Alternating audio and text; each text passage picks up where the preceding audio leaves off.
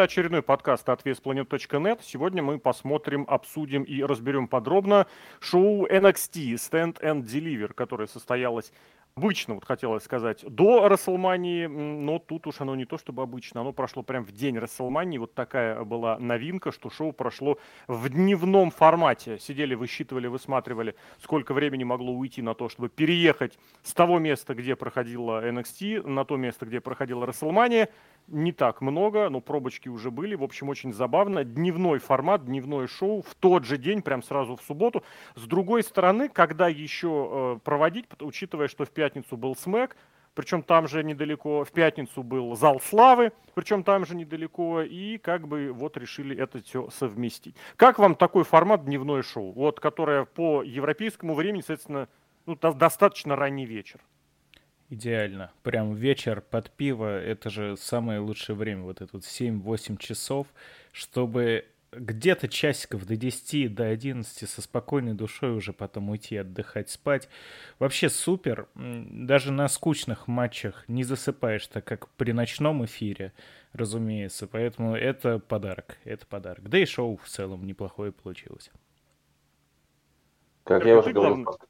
А вот, Паш, тебе особенно интересно, учитывая, что у тебя там... Какое у тебя время вообще было? У тебя было так, совсем раннее утро? Смотрите, учитывая, что эфиры Роу у меня начинаются в 12 дня вторника, то есть, по идее, я как-то высчитывал разницу во времени, по-моему, больше 12 часов разница. Вот. При этом все эти высчитывания не имеют смысла, потому что я смотрел шоу в записи, как я уже говорил в подкасте на WrestleMania. Ну, почти как сейчас времени. То есть 9 часов по Тюмени, Петропавловск-Камчатский плюс 7 часов. 4 утра. Ну, такое, это как pay-per-view в Москве смотреть. Это как Рой из Москвы, да. Да, тебе как, Сергей, тебе же, по идее, у тебя поздний вечер, да? Но ты всегда апологет, там, Саудовская Аравия, что-нибудь там. Вот будет британское шоу, ты вообще танцевать будешь, я думаю. Ну, не будет, во-первых, британского шоу, скорее всего. Но танцевать я буду вне зависимости от того, будет оно или не будет. Конечно, удобно. Ну, так и надо рестлинг смотреть. Не с утра же вставать. А иногда приходится. Ну и, собственно говоря, ладно, давайте сразу к матчам, чтобы с общими впечатлениями уже как-то потом по совокупности. Командный матч, который вынесли на пре-шоу для того, чтобы сменить командных чемпионок. И команда, которая как-то не очень внятно была собрана и выступала, проиграла команде, которая собралась вот-вот накануне шоу. Давайте честно, кто-нибудь вот из вас за сюжетами из NXT так следит, чтобы можно было придраться? Я смотрю NXT каждое шоу. Вот давай, расскажи. Последний месяц, правда. Ракель и Дакота, они дольше... Они, кстати, были вот сейчас, и мне кажется, до того тоже вполне могли зацепиться за то время, когда ты еще смотрел. Нет, как раз-таки, когда я еще не смотрел, а я начал смотреть, вот NXT 2.0, когда образовалась. Опять же, по четвергам больше не смотрим, теперь смотрим по вторникам. Но так или иначе, в Discord заходите, подписывайтесь, ставьте лайки, что там еще обычно в интернете говорят. Колокольчики. Теребите теребуньку, как Гаспарян говорит. Ну так вот, сюжет, конечно, отвратительный, потому что я не знаю, зачем нужен этот Dusty Classic, когда... Победители Dusty Classic получают что? Ну, что захотят. Ну, слушайте, если у нас победительницы Dusty Classic захотели за титул чемпионок основных NXT бороться, а почему бы они в таком случае не захотели добавить себя в матч на WrestleMania или еще куда-нибудь? То есть они спокойно отказались от того, что им положено, по идее, за победу в турнире. Ну, то есть это надо с точки зрения... сюжета разобраться, что вообще положено за этот титул. Но у нас внезапно образовалась старая команда, да. Конечно, безобразие какое-то форменное, потому что Дакота Кай же у нас сошла с ума, начала разговаривать с кем-то, кого она не видит. Сделали ей команду непонятную Венди Чу, типа Венди Чу абсолютно комедийный персонаж, и у нас типа Дакота Кай там... Можно было подумать, что это какая-то будет юмореска у них, но в итоге получилось, что они дошли до финала. Ой, очень странно, короче, так объяснять. Я логики в этом абсолютно не вижу, то, что они сделали. Но мы вот уже как раз на WrestleMania вспоминали, что там вот эти 4 женские команды, которые были добавлены просто, что было. То есть как-то оно и на уровне NXT прорывается, нет? Да. Ну, мне кажется, там 4 команды, чтобы их напихать, а отдали Сашке и Наоми, потому что они темнокожие, там уже же интернет. пестрит, что Коди Роудс победил расизм в WWE, и теперь у нас темнокожие чемпионки женские. У него это бред собачий, конечно, потому что... Да, это шутка, естественно, чемпионов... да. Это бред какой-то, блин, это шутка. Бренди за кулисами знаешь, была так-то, что она все изменила. Не за кулисами. Сейчас я еще одну бредню использую. Она была в автобусе. А, в автобусе. Не забывай об этом, да. В будке, да.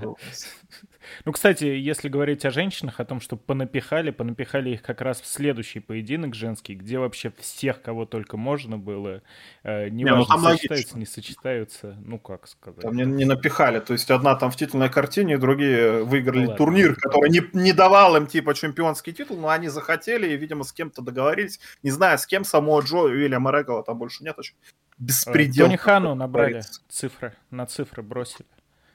Он все устроил. Хан вряд ли что-то вообще решает. Он сказал, да, приезжайте на YouTube, он сказал сразу же. Мы вас поставим в матч против Джоберш, которых у меня, как обычно. У меня вообще претензия одна, по сути. Ну, Ракель и Дакота, они исполнительницы, ну, получше, конечно, чем Toxic Attraction. Но, опять же, я хочу, чтобы команды были что-то из себя представляющие. Ну, вот есть у нас группировка Toxic Attraction. Если кто не знает... Это beautiful people на минималках с неформалками, вот так вот.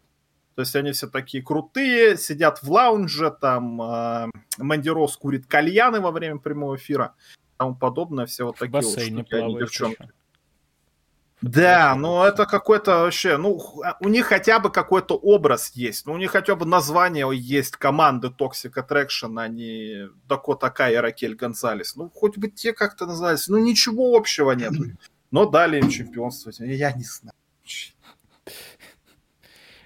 Про матч расскажите лучше. Потому что да, там особо нечего, на самом деле, рассказывать. Тоже издалека чуть-чуть. Отойду издалека, потому что я NXT очень любил игроковский. Прям каждую неделю, каждый еженедельник. Ракель Дакота. Это же остатки игроковского. Сейчас. Это как раз это не моя претензия. Моя претензия в другом. То есть я смотрел там каждый еженедельник, каждый pay-per-view. Мне действительно заходило, хоть и косяки были. Потом пришло NXT 2.0, и у меня к нему... Появились вопросики, то есть я не был уверен, смогу я смотреть с новыми вот этими вот лицами, абсолютно нигде не мелькавшими, не светившимися, но и даже это была не проблема по итогу, потому что когда я просмотрел, наверное, месяца два, и бац, чемпионками становится Toxic Attraction, которые Мэнди Роуз, подтащенная из мейн-ростера, которая ничему не научилась за миллион лет в основе. Коленом она бьет хорошо. Она коленом она... Коленом. Обсудим. Она не хорошо бьет коленом, она просто влетает в соперницу со всей дури коленом своим, огромным, да, вот это, этим. Это что год, что два назад это было, да. Свиная рулька, вот, извините за такую аналогию. Осудили меня, хорошо. Так вот.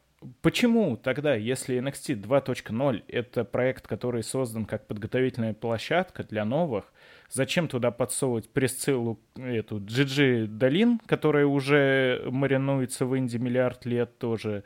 Так, ответ же очевиден.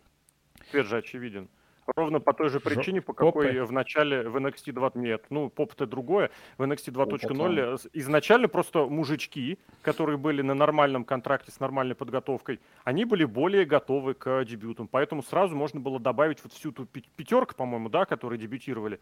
Даже шестерка, по-моему, четверо, которые были в варгеймах, плюс братья Криды.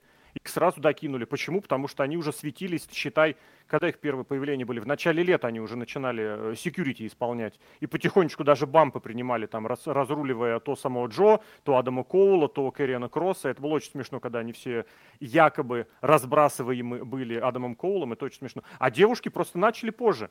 Как только девушек начали подбирать, так вот они и появились, и стали появляться, обратите внимание. Как только Айви Найл стала хотя бы не падать при беге в канат, ее сразу поставили в основу. Ну, Серхио, естественно, другой аргумент напирает. Да-да-да. А я просто поясняю. Как только Тиффани Стрэттон получила контракт, когда летом, по-моему, и, считай, через пару месяцев, через 3 месяца она уже получила место в NXT 2.0, потому что ее уже подтягивали, ее уже впихивали. Как только получилось, то там следующее, ну это Тейтом Пэксли, она еще пока вроде на подходе. И еще вот эти две, собственно, афроамериканка и Никита Лайонс. И они же как только научились вообще ходить, их сразу же вбросили. Почему Toxic Attraction? Потому что там их пока не было. PNG-шная. Готовы к выступлениям. Как только стали готовы, пожалуйста, получи. Кстати, Дакота и Ракель, и вот эти две, это все остатки от игрока, который собирал из Индии. Вот. Вообще все просто уже вместе вот с этим, вот так вот он вместе с рыбой, он уже выловил, уже и водоросли, и ботинки, и сапоги резиновые, какие-то, не знаю, ржавые покрышки. И вот ржавые покрышки выходили с чемпионскими титулами. Ну, да, так вот, к чему я и вел, то есть, по моей логике, ну, хорошо, подтянули вы эту Роуз, Джиджи Долин, сделали вы этот Toxic Attraction, чем это понятно, они узнаваемы, то есть, действительно, ну, Роуз, что бы, кто про нее, все равно в NXT всегда, когда из основы кто-то приходит, это внимание и так далее. Логика у Джиджи сработала... Долин есть фуражка, а знаете, да. У кого еще есть фуражка? И розочка. Розочка у нее есть. Розочка. Это Депеш Мод, опять же, слово. Да, это кругом отсылки к Депеш Моду. О, вот, они повсюду. И логично было бы сделать вывод, что подтянули более известных, чтобы дать фьюд кому-то прям вот свежему, новому, чтобы они взяли эти титулы. И тут Дакота Кай и Ракель Гонзалес, которые уже были в гонке за главный титул, и так поясами они уже владели. Зачем, почему? Можно было бы сказать, что для того, чтобы хороший бой они показали, но как да, бы ну, нет. Toxic Attraction не могут показать хороший бой. Возвращаемся снова к точно тому же. Как только появятся готовые девушки из нового набора, они сразу все туда попадут. Сейчас не готовы. Я абсолютно убежден, что и в турнире-то особо никто не получил, просто потому что оказались не готовы. Мне кажется, очень большую ставку там хотели сделать на Lash Legend. Вот серьезно, мне кажется, что на нее хотели сделать ставку.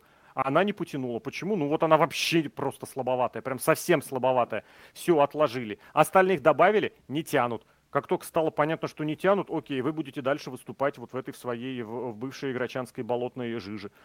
Как только будут готовы, так и заменят. Если некого поставить из нового набора, продолжается. Если бы не были готовы Брейкер, Дианджело, Криды, Хейс, кто там еще был, я все время забываю, почему-то должно быть шестеро, я все время кого-то забываю. Уоллер, это не так страшно. Оставались бы другие. Оставались бы Чампа, Самоа Джо, Л.А. Найт, они, собственно, и остались. Если бы были готовы еще мужики, на серьезном уровне, а не на уровне вот этой троицы афроамериканских дрищей. Там Драко Энтони, Малик Блейд, и как-то третьего еще зовут, Идрис Инофе. Поменяют? Ну, собственно, ни именами не взяли, ни функцию NXT 2.0 не выполнили, ну и про сам бой дойдем. Кошмар. Это просто кошмар, потому что, опять же, кто там продюсером, я думаю, Леша скажет, выступал. Зачем-то почему-то решили сделать бой супер-кик-пати, при том, что ни одна из участниц боя не умеет проводить даже обычный траст-кик. Они выглядят, как будто вот ногой смешно погладили. То есть так они так, оп, ножкой прикоснулись и провели. И потом после этого отличный селлинг, очень много кривого исполнения, бочей. Да и вот в целом сам матч, мы такое называли в инди-рестлинге всегда «подурачиться на тренировке». То есть, когда все... Ну, никого же нельзя, травмировать не надо, надо что-то... А легонечко какие-то приемы, так, по приколу. Вот это было нечто подобное, потому что...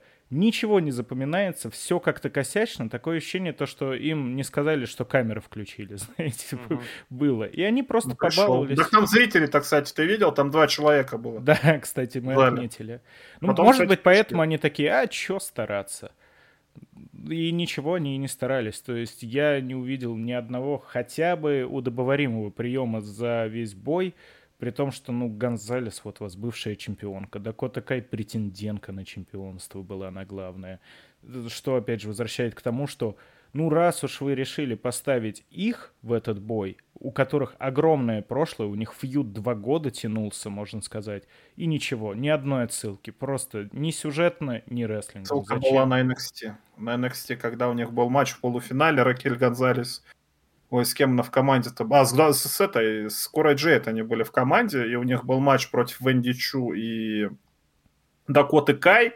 Когда Дакота Кай вышла драться, ну, передали тег против Ракель Гонзалес, она сразу так, типа, флешбеки у нее якобы появились, и она чуть ли не расплакалась, не стала обнимать ее. Ну, и, кстати, все в конце того матча...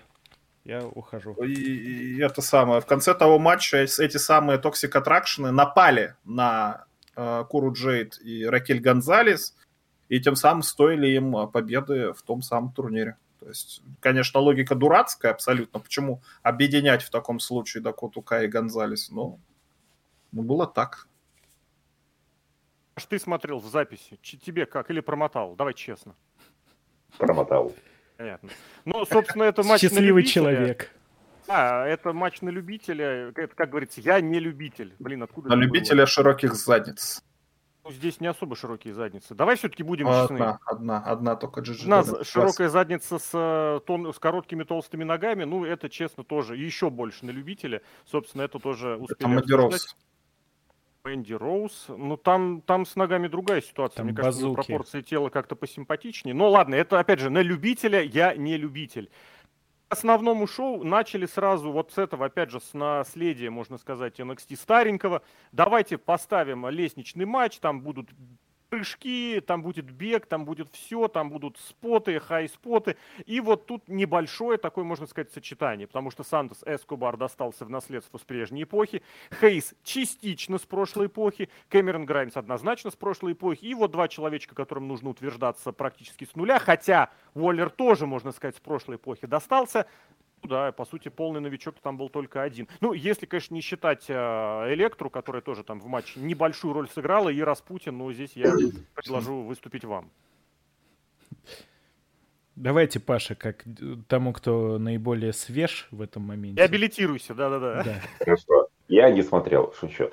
Значит, что касается открывающего матча. Поначалу показалось, это будет такой спотфест, не обремененный никаким сюжетом, но под конец уже, там где-то начиная с 10-й минуты, ты уже начинаешь прям переживать за все происходящее, уже вклиниваешься во все это. И, как мне кажется, очень хороший вклад в это внесло то, что рестлеры борются за что-то осязаемое и понятное, как второстепенный титул на бренде.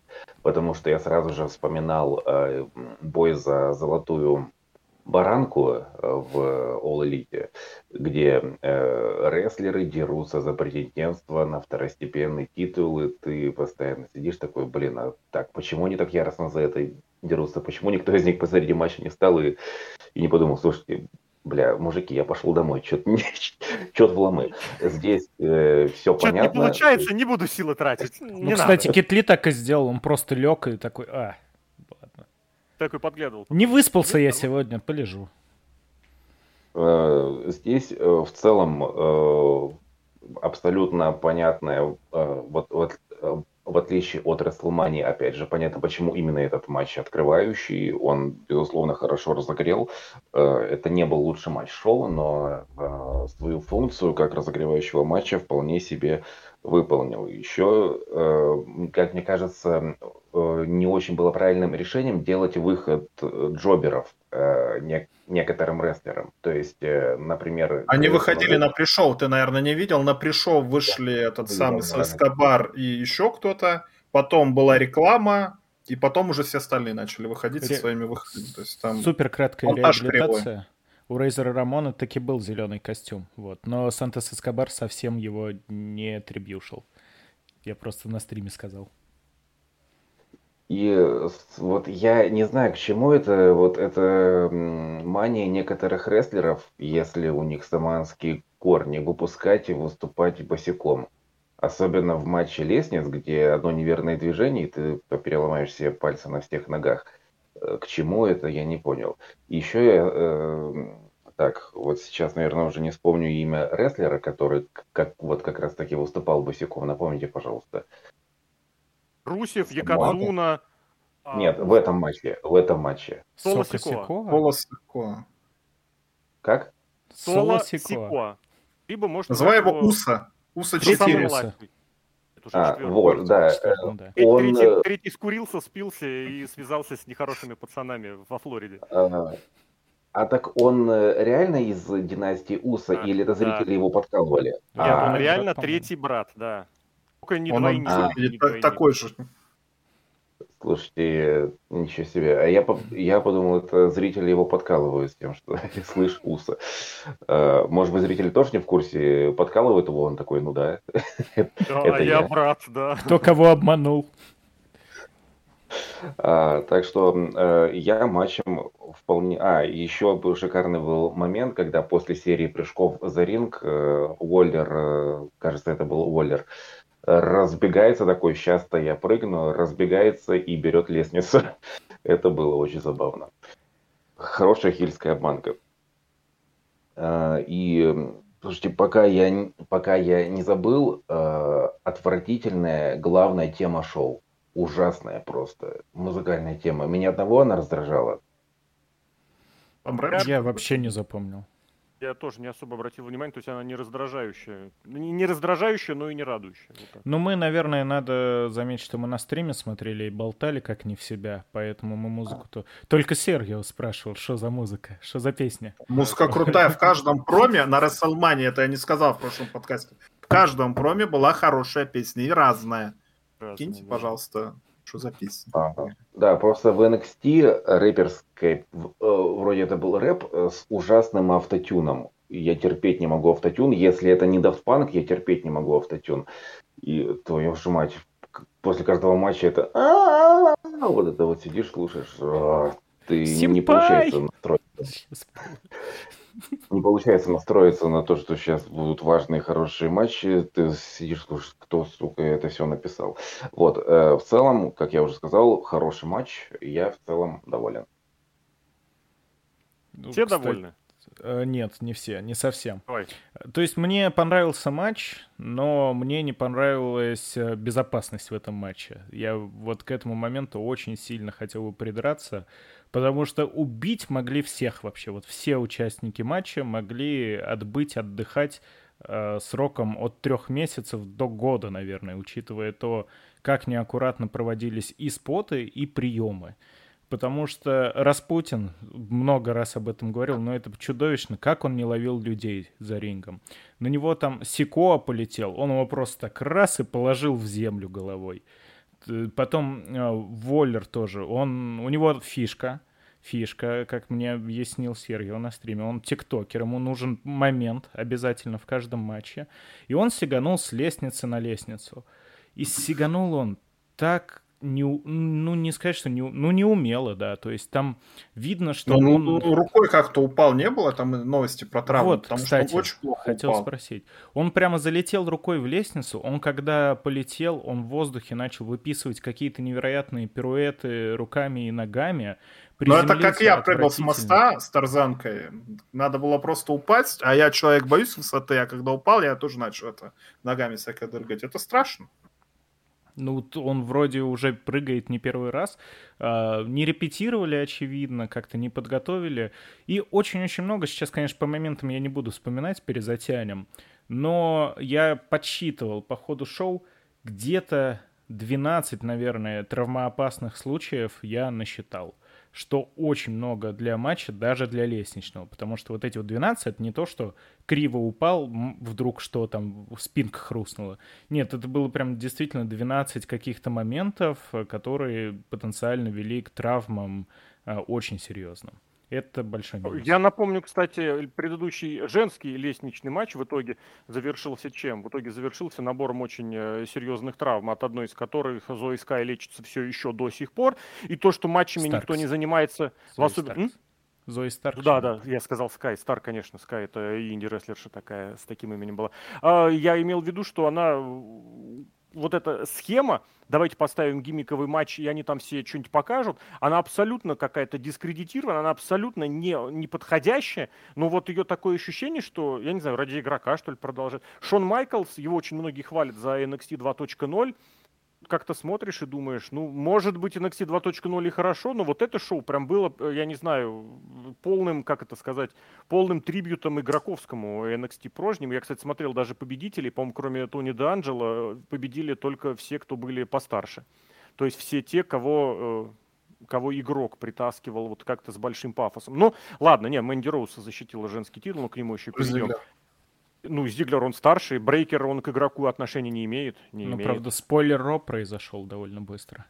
Это другой, кстати, момент, про который тоже, может быть, стоит сказать. Это из серии, что на Ро перенесли несколько моментов с уикенда WrestleMania однозначно точно. То самое нападение Омаса на Лэшли, которое, читалось, которое прогнозировал я, его тоже перенесли на Ро, вполне нормально. Насчет того, что Зиглер победил, Зиглер сдал чемпионство NXT на Raw, давайте чуть позже. А здесь по этому матчу что-то еще кто-то как-то добавит?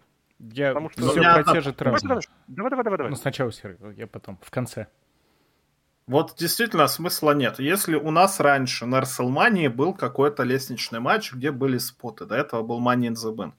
Потом этот самый лестничный матч у нас перешел на NXT. Не-не-не. Потом он был просто за интерконтинентальное чемпионство несколько лет.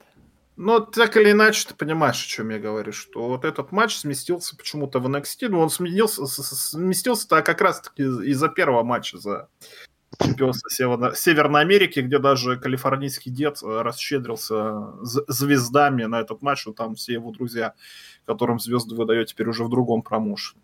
Но так или иначе...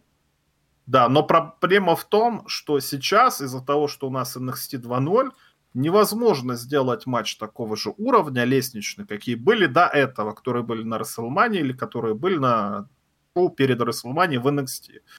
Поэтому мы видели то, что видели. А хочется на WrestleMania посмотреть какой-нибудь жесткий спотфест. Кстати, вот на WrestleMania-то ничего такого не было. Очень хорошая WrestleMania, но вот такого вот зубодробительного спотфеста, которого хочется, то его не было. А вот хочется. А как же Ноксвиль? Там такой спот. Ну там другой, там такой, он по-дурацки смешной, но хочется не по-дурацки смешного, а вот именно такого опасного, чтобы у тебя, чтобы такой, блин, зачем ты так прыгаешь и тому подобное. Вот, ладно, тогда самое главное к вопросу, зачем? Зачем такой чемпион? Зачем такой победитель? Да? Самый главный апологет лестничных матчей и североамериканского чемпионства. Я вот продолжу то, что хотел как раз. Правильная мысль у Сергеева, то, что зачем, почему, вот этот спот они попытались, не получилось. В Индии обычно вот так вот и происходит, потому что в Индии приезжают ребята, хотят себя показать, они не застрахованы, они подписывают бумажку о том, что если я на шоу помру, это мои проблемы, это мое решение. А тут, казалось бы, NXT 2.0, это подготовительный центр, где надо не покалечить, а показать, научить, развить. И при этом вот такой вот какой-то корпс-фест, назовем его, когда каждый участник боя мог погибнуть. Почему? Это не корпс-фест. А так, в принципе, Серхио объяснил, почему как. Потому нет, что эту традицию яркий надо нужен, да, но я не знаю, какая... которые тоже есть вероятность, что никуда особо не денутся. Но типа надо. Почему? Варгеймсы намного надо. Безопасней, потому что варгеймсы да, это мы максимум, там, если потому кто-то что... прыгает. Потому что в Wargames всегда можно запустить Ио Ширай, которая, если что, всех вылечит, прям не выходя из клетки. Победитель! Не нужен. Кэмерон Граймс. Что это? Ну, у него промо была слезовыжимательная, когда он рассказывал. Каждый второй мог слезовыжимать. Отец. Ну, не знаю. Просто Кэмерон Граймс... Мог, да. Ну, Кэмерон Граймс такая другой. Помойка.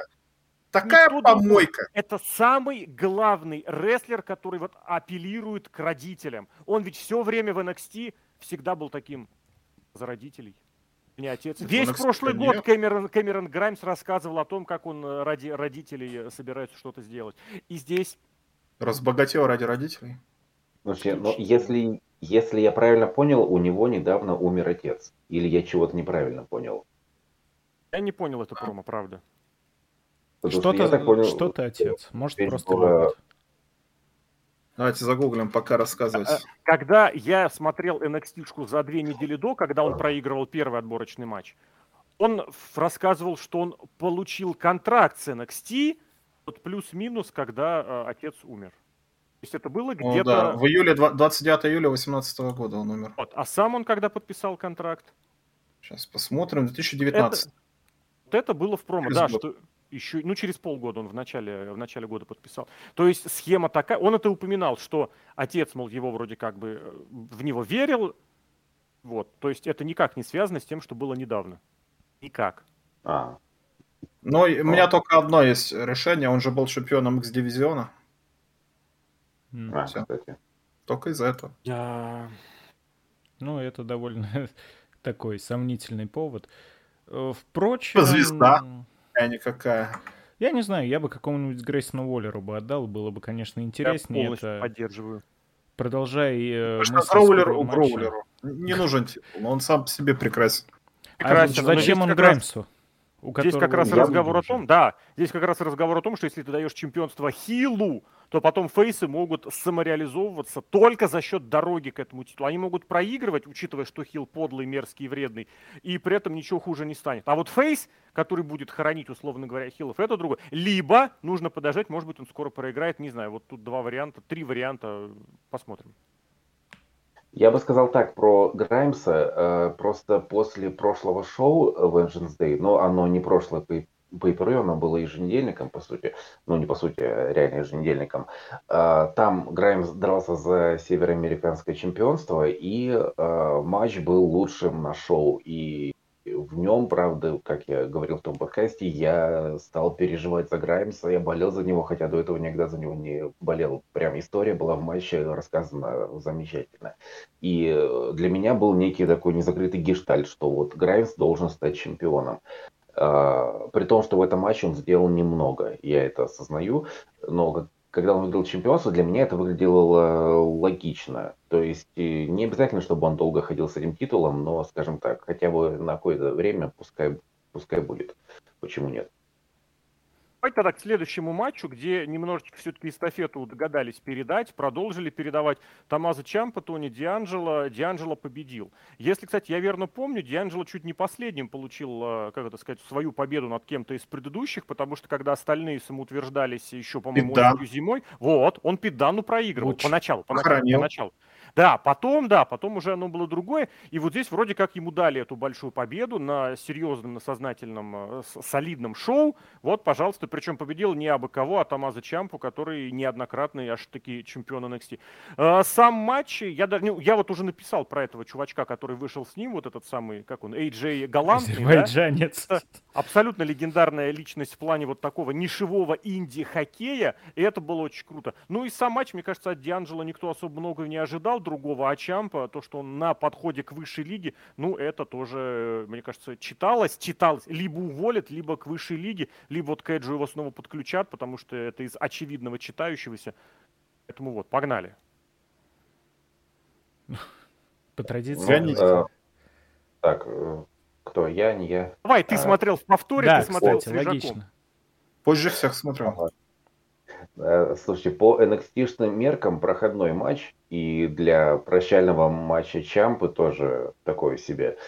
Что касается самого матча, я думаю, можно было бы подобрать нечто, ну, противника получше для Чампы, потому что смотришь и как-то не укладывается в голове, что это правда все, Чампа вот так вот закончит. Ну, в целом, если прям не заморачиваться с тем, что это вот Чампа, у него должно быть все мега круто в последнем матче, пойдет. Не фонтан, но как там определенная скрипка в этом оркестре, пускай будет. И странный момент был, ну, то есть как, я понял, что это был тоже такой трогательный момент по своей задумке, когда игрок вышел поддержать Чампу. У меня, кстати, был этот момент, я считал, что не у всех он был в эфире. Вот. И выглядело довольно странно. Чампа идет к выходу, где-то вот за 10 метров до того, как Чампа подошел к выходу, уже начинает играть музыка игрока. Чампа идет дальше. Он как будто вообще не реагирует на музыку. Иду и иду себе. Потом появляется Triple H, он такой, ох ты, ё-моё. И... не зацелил. Немножко. Вот. А и потом момент, когда он шел... Ну вот, а музыка-то играла игрока довольно долго. Вот. Чампа на нее любит свою музыку. Очень любит свою музыку. Ценит ее. Любит слушать сам. Друзьям включает. Вот и все. Ну нет. Ну... И странный момент был, когда они обнимались прям так очень долго. Игрок целовал в щеку Чампу, и это выглядело странно, потому что они, если так не присматриваться, то похоже. Два лысых мужика с большими... Ну это батя с сыном, мне показалось. Это God of War новый. Туда бы Росс и все втроем эксплуатировать. Я ждал, что сейчас в рестлинг-страничках в инсте появятся мемы на эту тему. Потому что если не быть в теме, кто это, может показаться, что мужик сам себя клонировал, и чтобы самого себя обнимать и целовать. Вот, собственно, вот я не думал, что когда произойдет последний матч Чампа в NXT, я буду говорить о том, как его целовал Triple H. Почему-то больше сказать не о чем. Кто что думает? Ну, я, может быть, буду сейчас чрезмерно прям хаять этот бой, потому что то, что никто ничего не ждет от Дианджело, как по мне, не освобождает Дианджело от обязанности быть рестлером. Да, он хил, хилы не должны показывать какие-то суперприемы, суперспоты, они не должны развлекать толпу, они наоборот должны всячески препятствовать развлечению, должны показывать фейсы с наилучшей стороны, но при всем при этом вот примерно такая же претензия, которую я и в подкасте о Мании озвучивал, что для этого должен быть рестлинг. Вот то есть то, что, например, есть у Эджа, который, какой бы он сейчас скотинякой бы не был, каким бы он скучным и мерзким ни казался, он умеет проводить приемы, он умеет принимать приемы, он знает, что делать на ринге. У Дианджело я этого не вижу абсолютно. То есть и у Дианджело, по-моему, чуть ли не у единственного из NXT 2.0 сейчас дело не в неопытности. Он просто сам по себе отвратительный в техническом плане рестлер. Ни один прием, который он проводит, он не делает правильно. Он их, в принципе, и проводит-то мало, но вот все, что он пытается, там какой-то бэкбрейкер провести, он просто падает с соперником, держит его как-то, непонятно. Гиммик у него, вот то, что он постоянно с этой фомкой, с монтировкой ходит, пытается там втихаря что-то провернуть, грязные делишки, мафиозный гиммик. Это оставлю каждому на рассуждение, потому что, по мне, тоже совсем в 2K22 не к месту. Но вот у Дианджело рестлинг, он даже хильскую позицию никак не вытягивает, потому что нету вот этой вот минималки для того, чтобы доминировать над оппонентом. Все, что он делает, это ходит и пинает. Ну и опять же, концовка, когда после DDT на пол, хорошо, ладно, можно засчитать то, что там отрубило, кик в голову, вот причем который даже и не кик, он просто так оба что-то легнул немножко и победил. Поэтому, я не знаю, снова проблема в том, что не все новички NXT 2.0 таланты, которым надо раскрыться и развиться. Вот есть такие, как Тони Дианджело, который, может быть, кого-то цепанул гиммиком, меня нет. А с точки зрения рестлинга, это убого. Это вот по-настоящему убого. Ну, он борец. Я сейчас посмотрел. Борец, правда, не очень хороший борец. Так вот именно. Он, во-первых, не очень хороший борец. Во-вторых, он ростом 1.83 метра. Я прочитал сейчас, пока ребята рассказывали. Но это не очень высокий какой-то. Он выступает в майке. Мы понимаем, почему люди обычно выступают в майке, потому что им нечем похвастаться. С учетом то, на какой курс взяли в WWE появлением NXT 2.0, но вот Тони Дианджело вообще туда никак не ложится. Да, прикольный гиммик, он типа итальянец, он на него похож. Он там умеет акцент этот строить. Вот он вышел с этим самым, с хоккеистом. И, кстати, когда я сказал Тони Дианджело, это, оказывается, сам хоккеист есть. Правленцев. Есть такой, кстати, с таким именем фамилии, правда, пишется немножечко по-другому. Он, вот этот, тот, с кем он вышел, это, когда эта команда Денбери Трэшерс, когда она была, он был тинейджером, ему было, по-моему, лет 20, даже чуть меньше, и он был как бы генеральным менеджером. То есть деньги давал папа, а он вот разруливал, типа... Тони Хан, короче. Так, сути, Хан. Завалил деньгами низшую лигу. Но и по сути, да, тоже было, кстати, очень хороший пример. Очень хорошее сравнение. Короче, я не понимаю, зачем нужен Тони Дианджело. Короче, надо убирать. На этом все. Убирайте. Сергей меня затроллил, нашел. Дианджело — это живое воплощение мема. Италиан. То есть, да, кроме шуток, я думаю, это на самом деле, если бы не этот мем, то Дианджело бы не было таким гиммиком в NXT. Я не согласен кардинально. Причем тут мемы, учитывая, что итальянская диаспора для США, тем более для Нью-Йорка, его же откуда-то из Нью-Йорка, если я правильно помню, объявляют, хотя он откуда-то родом, надо посмотреть, он не совсем Нью-Йоркец. Логичнее было бы из Чикаго. Почему? Почему? Ну, чикагская мафия самая знаменитая считалась такая. Серьезно? По-моему. По фильмам я сажу и по пицце. Бруно Сан-Мартино откуда вообще был чемпионом многие годы и собирал полные залы работяг итальянских? Нет, я понимаю, что чикагские эти ребята в основном после Аль Капоне тоже как раз, как это правильно сказать, продвинутые и прочее. Да-да-да, другое дело, что... Ну, я вот просто сказал, что он из Нью-Йорка, я вот искал все на самом деле, откуда он. Оказался он откуда? А, вот да, он Оак-парк, Иллинойс, кстати, между прочим. Он вполне себе может быть еще и чикагским этим самым мафиозой. Не помню, честно, не подслушал. Сейчас, кстати, очень стали лениво объявлять рестлеров. Я на Расселманин это обратил внимание. Дай бог, если вес скажут. Я вот очень просто любил, когда рестлеры представляют, что вот «Hailing from Miami Beach, Florida». Или почему я запомнил, что Долф Зиглер из флоридского Голливуда. Мне всегда нравилась вот такая бесполезная, ненужная фактология. Здесь... Ну вот так, не знаю. Поэтому как представитель итальянской династии, неважно, кстати, из какого города, мы, кстати, да, выяснили, что Клинойс он по рождению ближе, вполне уместно и без этих самых, и без мемов, и без прочего. Другое дело, насколько это современно, насколько это исполнябельно. Все-таки это должно рестлингом действительно подкрепляться, а здесь вот оно что-то как-то, увы, не очень. Что действительно удивительно, учитывая, что, да, что у него есть какая-то борцовская подготовка.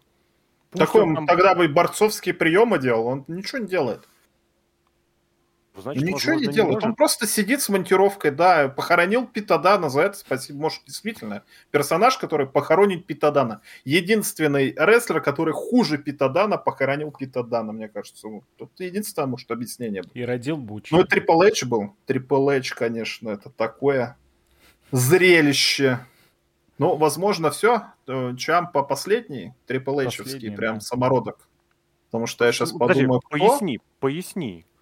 Ну, из прям его любимчиков. Ну, понятно, что при Трипл Эйче были... Кармела Хейс, это любимчик игрока. Если вспомните, он продвигался через победы над супертяжами. Он победил нескольких рестлеров, которые его в 4... Она на него показывала Трипл Эйч? Недавно? Сколько лет назад Кармела Хейс выиграл свой... Год назад, в начале года. Это не в этом году было, да? Ой. Мне казалось, этим летом было. Не, я к тому, что видел фотографии, где игрок показывает пальцем на него. Может быть, тогда уже он перестал показывать? Вот, может быть. А на Чампу я очень хорошо помню фотографию, где он показывал пальцем на него. Блин. Причем они косплеят друг друга. Я не знаю, кто кого первый начал косплеить. Но так или иначе, действительно, батя с сыном, может, они действительно очень близки в жизни. Первым начал Алексей. Дай бог. Он первым, я думаю, коротко стричься начал. Да ладно, я шучу. Ты бороду отрастил. Было да, такое, я вспоминаю просто, у меня этот мем теперь в душе сидит про Алексей. Спасибо за подкаст. Спасибо огромное за этот мем. Я буду над ним ржать всегда. Ну, Играчанский он просто не мог. Опять же, возвращаемся к мысли, что он, возможно, подсчитал то, что это его последний шанс какой-то вообще появиться и там, и сям. Ну и да, в какой-то мере проводил эпоху, потому что остался Хейс, осталось еще пару людей, подписанных Играчанским. То, что Хейса оставили без титула, тоже наводит на мысли, потому что, может быть, как бы и Хейс-то нас покинет в скором времени. Его после того, как он титул выиграл, вообще никуда не двигали почти. Он сидел в барбершопе с другими неграми. Нормально. Ну, это важно, да, это правда. И... Почему все в барбершопе негры? Я еще что... Ну, в России в барбершопах армяне, а в Америке негры. Надо подумать. Итальянская мафия, барбершоп. Все, кто считает это крутым и немножечко приподнимает свой якобы социальный статус. Мне кажется, это очень хороший показатель. Может быть. Но метнул, короче, какашкой все-таки в Томасу Чампа, которого я обожаю. Когда NXT игрока было на коне, на вершине, на пике, он неоднократно заявлял, что я лучше перестану вообще что-то пытаться делать в рестлинге, чем пойду в основу. Вот такие вот слова были. Да, все так говорили. Я просто напомню, что долгое время это было прям поощряемой позицией. Я не пойду в основной ростер. И что вы думаете, пойдет или нет? Он уже там появлялся, да, но полноценного перехода не было. Ну как не было? Не сказать. Пока только, как это говорится, testing waters, пока он только пробовался. Там он был в матче за Battle Royale Андрея Гиганта. Там, где кончилась фантазия. Я как-то пропустил вспышки вот с NXT-шными долгожителями, такими как О'Райли и Бобби Фишем, что для меня они абсолютно внезапно появились в All Elite, и я не удивлюсь, если сейчас где-нибудь под шумок и Чампа появится. То есть, что NXT каким-то образом становится подготовительной площадкой для рестлеров полэлиты. Игроковские все бегут туда. Да. Все, кто были обругиваемы вот этой аудиторией олл-элитовской, теперь они обожаемые аудиторией олл-элитовской. Я их принимаю, потому спасибо. Все прям пришли, да. Имейте в виду, если кто-то из нас станет всемирно известным, потом кто-нибудь будет мониторить наши подкасты и найдет, что в этом подкасте 2 раза прозвучало слово «негр». Вот, а остальные сидели и молчали, и не возмущались. Через «е» можно. Через «и» нельзя. Негрила. Серхио сейчас расставил все точки над «и». Я напомню один из матчей коронавирусной лиги, по-моему, все-таки Европы, когда румынский судья сказал слово «негро», румынское слово, которое там что-то то ли черный, то ли чернушный, то ли черноподобный означает, ну, цвет. Ему за это накидали полностью всяких, полную шапку, был скандал, извиняться заставляли даже. Поэтому ладно, все-таки я не знаю насчет как это в русском языке, но мне нравится, что, Паш, ты настолько загнал верхнюю планку нашего подкаста или будущего успеха, я не знаю, кого-то из нас, что нас будут мониторить не только в русскоязычном пространстве, но и в англоязычном, в американоязычном. Возможно, будут смотреть руководители премьер-лиги, где очень трепетно относятся, щепетильно к этому моменту и будут каким-то образом предъявлять за это слово. Давайте дальше. Ты как? Или есть еще как-то закрыть? Мы уже 40 минут про этот матч разговариваем. Томмазо Чампа уже якобы попадет в группировку сюжет Эджа, и дай бог. Мне очень будет интересно. И Рэй Рипли. Эдж, Дамиан Прист, Рэй Рипли и Томмазо Чампа. Мне кажется, это будет прекрасно. Командный матч. Еще один большой... Он будет как Буч бегать. Да. Кстати, тоже и будет исполнять роль не английского этого стереотипа, а итальянского. Порке фаборе, каморе сере. Вот это, я не знаю, будет исполнять вот это хорошо. Да. И тоже цеплять вот это за все. Будет говорить, это старинные итальянские мотивы. Мотивы даже, наверное. У тебя не итальянец получился, по-моему, сейчас. Да? Нормально? Ну, я итальянца изображал из будущего Чампы. Получился, не скажу, кто. Кто? Армянин? Киргиз? Сейчас у нас все. Давай окончательно поставим российский крест на нашем подкасте. Нет? Ну, не важно. У тебя ладно. Эстонец получился. Эстонец. Я бы посмотрел на эстонского рестлера, который сейчас вышел на матч, который был назначен на Расселманию 35.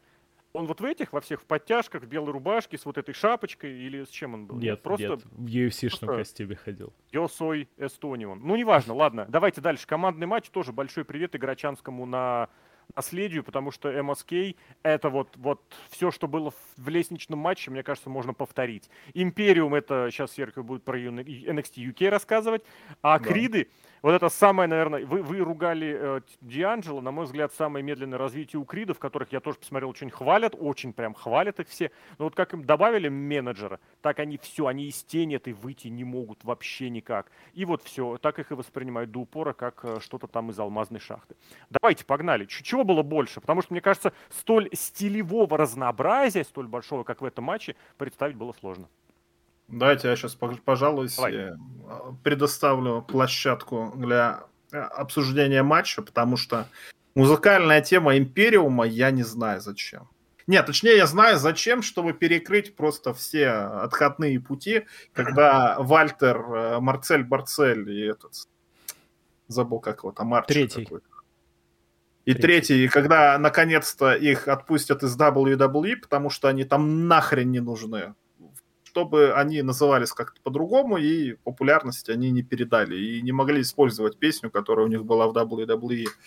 Но и, возможно, и скорее всего, это какой-то переход на SmackDown. Я думаю, спокойно во время эфира я рассказывал, что Империум может перейти на SmackDown и спокойно фьюдить, например, с Усо и Романом Рейнсом, который Гюнтер может выйти и говорить, что ты, Роман Рейнс, не уважаешь этот вид спорта.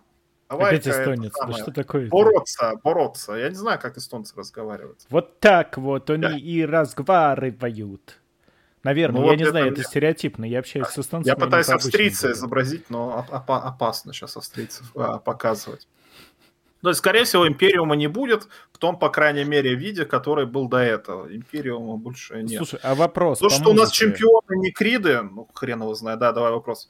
Ну, по музыке ты говоришь то, что чтобы они не могли использовать. Но у WWE нету прав на классическую музыку. Так это не классическая музыка. Вот сейчас то, под чем они вышли, это не классическая музыка. Нет, это сейчас нет. Своих. Но кто запомнит вот это вот это? Все же запомнят. А какая разница? Ну, не знаю. Мне кажется, то, что... Если они будут выступать на Смакдауне, Смакдаун смотрит 2,5 миллиона, ну, ладно, 2 миллиона человек постоянно. Они будут запоминать Гюнтера, а не Вальтера, это во-первых, и музыку из Age of Empires, а не симфонию пятую Дворжака. Поэтому, когда их уволят через 4-5 месяцев, когда у них будет зачистка ростера очередная, они будут выступать под именем Вальтер, а не Гюнтер, потому что имя Гюнтер принадлежит WWE, и опять под старую тему, но это только фанаты знают такого, а какие-то казуальные фанаты это не знают. Ну, можно понять все-таки WWE. Они вкладывают деньги в продукт. Сделают как Брайан. Я не знаю. Нет, слушайте, Брайан это друг. Вот в AEW вряд ли пойдет Гюнтер, потому что он ни с кем не дружит. Он будет выступать там, где WXW, переедет обратно в этот самый в Великобританию, или где он там жил до этого, вместе с Джинни будет жить.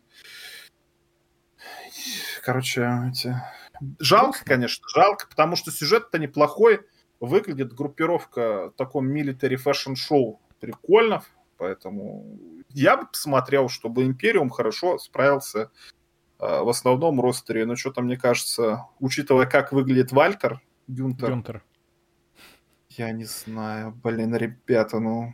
Я понимаю, что надо выглядеть подтянуто и стройно, но Гюнтер выглядит как какая-то нелепая... Как этот из КВН, кто он называется-то, блин, из так-то? Ваня, вот такой же урод. Похож. Слушайте, а я просто не в курсе, Империум, они сейчас где живут вообще? В Америку переехали. В Европе переехали. Ну, Марсель со своим этим Арчером, они живут в Америке, потому что они выступают регулярно на NXT, а Вальтер, он переезжать собирался. Он поэтому-то и не хотел в NXT переходить, потому что у него жена была в этой самой Австрии. Но потом он с женой развелся, стал встречаться с девчонкой с NXT UK, и вроде как они переезжают, потому что Джинни в UK уже вот вторые записи, ее нет. Видимо, она тоже там будет переходить куда-то, а может в декрет? Черт его знает. Не было бы счастья, да несчастье помогло.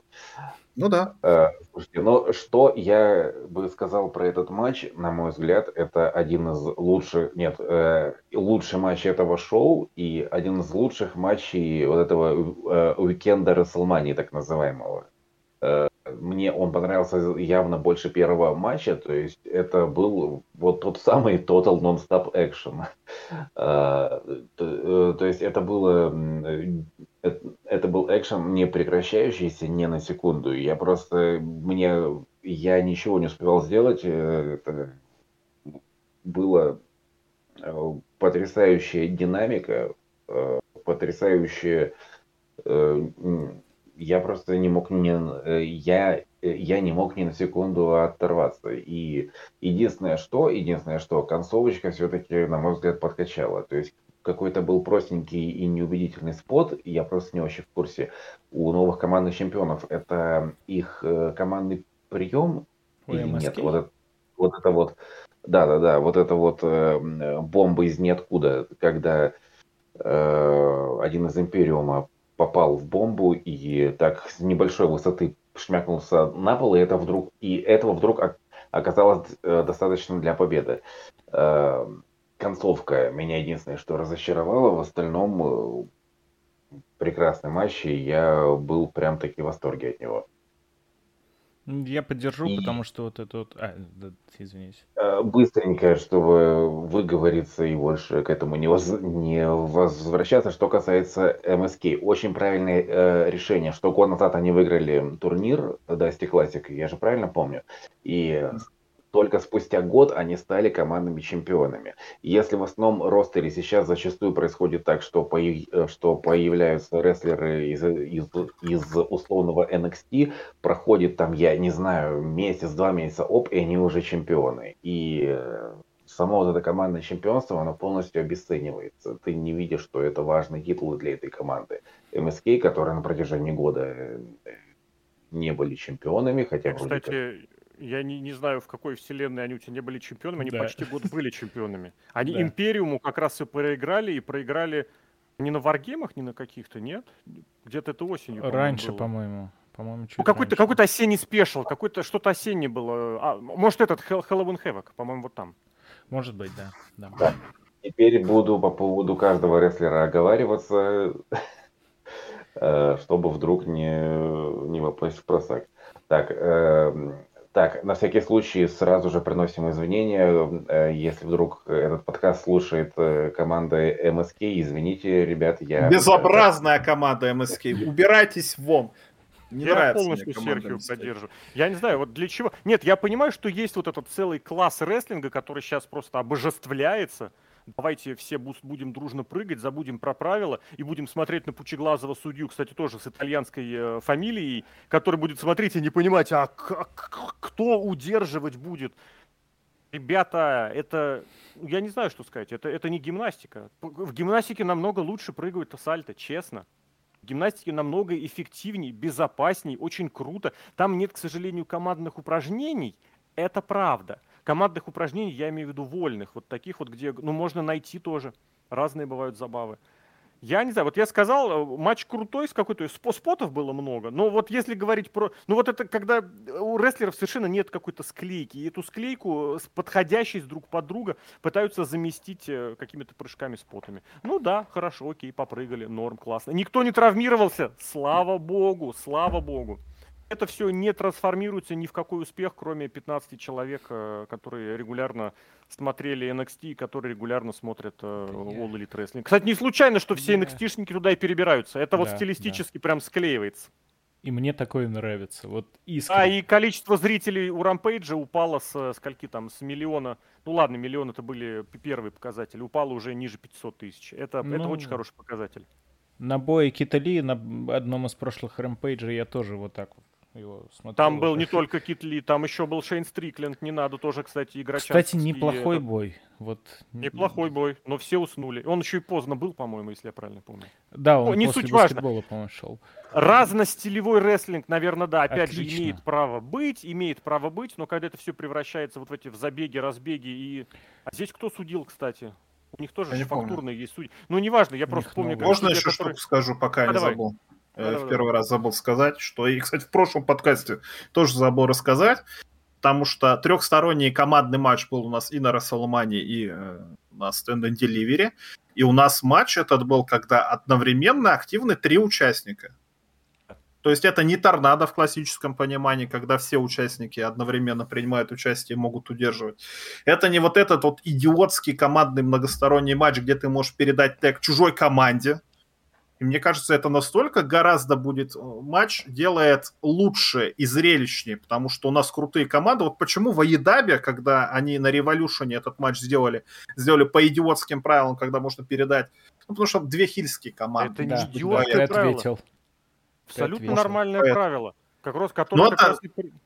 Одна штука такая, изменение правил, и матч просто вот так вот гораздо и динамичнее становится, и зрелищнее, и интереснее. Мне кажется, ему проще букать гораздо получается. И споты можно делать на много человек, и судей не надо говорить, кто активный, Хорошо. Кто не активный. А смысл тогда оставлять одного участника на ринге? Что может помешать второму участнику просто выйти? Другой участник в другой команде. Правильно. И третий, и они все в торнадо-матч превращаются. Они не могут удерживать, то есть надо еще тег передать, надо понимать, то есть все-таки надо добраться. То есть все-таки должен судья следить за тем, кто имеет право передавать, кто удерживает. Но ему следить за 3, а не за 2, за 4. За 6 в случае, потому что нужно понимать, кто легальный, а кто нелегальный.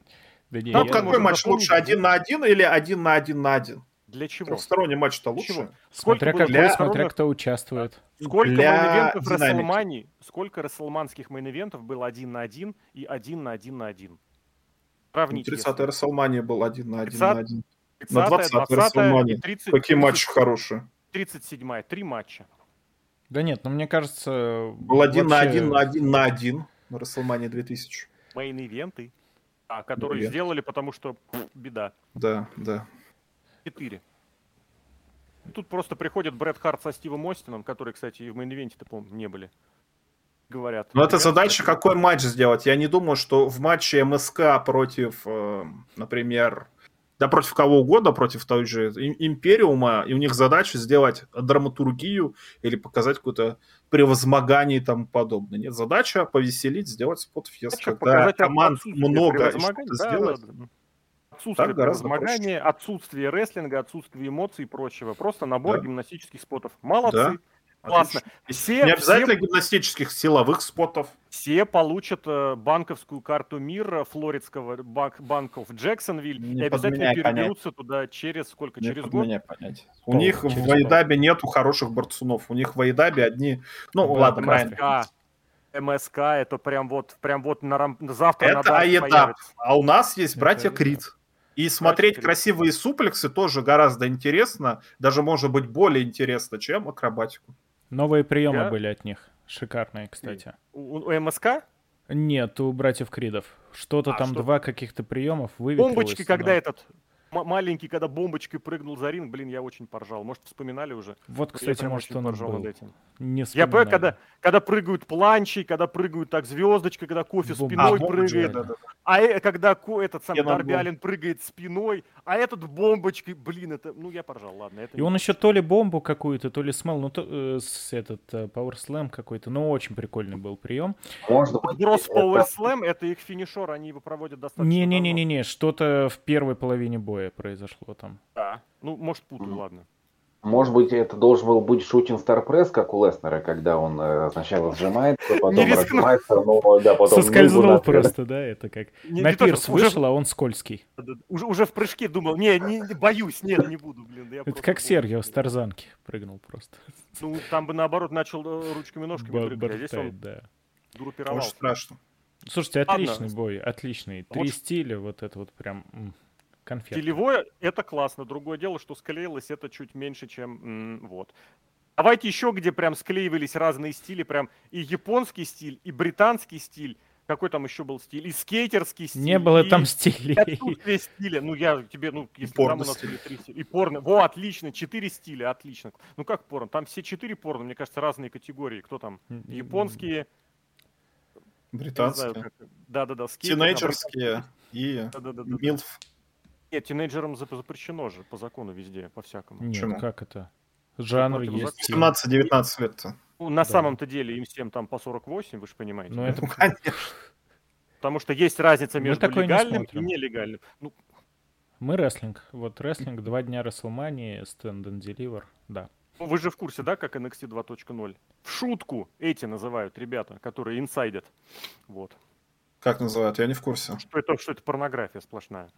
Все, погнали, женский матч, давайте. Мэнди Роуз была чемпионкой, 2 участницы-претендентки, это из-за турнира Dusty Classic, потому что так было можно, и это, как ее скейтерша, Кора Джейд, которая не умеет кататься на скейте, да? Ну ладно. Можно я все-таки уточню про порнографию? Давай, у меня просто был такой момент на одной из предыдущих работ, у нас начальница, когда ей что-то не нравилось, она называла, что это за бордель. Это классика, классическое выражение. Вот этот вот матч, можно сказать, что это за бордель. Потому что там такой бордель был, я не знаю. Рассказывайте, потом подытожу. Давайте про рестлинг расскажу я вам, наверное. Будешь отвечать за рестлинг, а буду отвечать за бордель. Давайте, свежие эмоции первыми. Будешь отвечать за здравый смысл. Давай, Паш, здравый смысл. Так, у меня, видимо, очень плохой вкус в рестлинге, потому что мне матч понравился. Все, то есть... Жгем, давай. Жгем, давай, интересно. Давай, 3 главных положительных момента. 3 главных положительных момента. Самых. Жопа Мэнди Роуз. Не очень, не очень. Первая половинка жопа Мэнди Роуз. Objection. Она, я боюсь, что она лопнет ее ремнями, слишком сильно перетянули. Смотрите, я не знал, кто победит, то есть мне было абсолютно непонятно, и поэтому было интересно, чем все это закончится. Во-вторых, тот факт, что Мэнди Роуз хреновый рестлер, это делает, скажем так, момент ожидания прекращения ее чемпионства ожидаемым, по крайней мере, для меня. Ты уже ждешь. Сколько она там чемпионка, а то вдруг я как с МСК, о чем-то был не в курсе, она там уже 3 года чемпион. Я к тому, что она долго чемпионка, она... Слушайте, она на том же Hell in Havoc она выиграла. Тоже я хотел сказать этот, блин. полгода уже она чемпионка. И что массово меняли титулы, да. Третий момент. Как-то все это было динамично, хорошо склеено, на мой взгляд. То есть, ну, 5 человек у тебя. Там тяжело быть не динамично. Вот, ну то есть, скажем так, я уверен, если бы там 2 из этих рестлеров поставить 1 на 1, это получилась бы та еще кринжатина. Но когда они быстро сменяют друг друга, ты смотришь, оп, одна, оп, вторая, и... В итоге для меня это, скажем, это явно не худший матч шоу. Вот. К нему мы подойдем чуть позже. Поэтому я решил реабилитироваться за то, что наговорил до этого. Но мне матч понравился.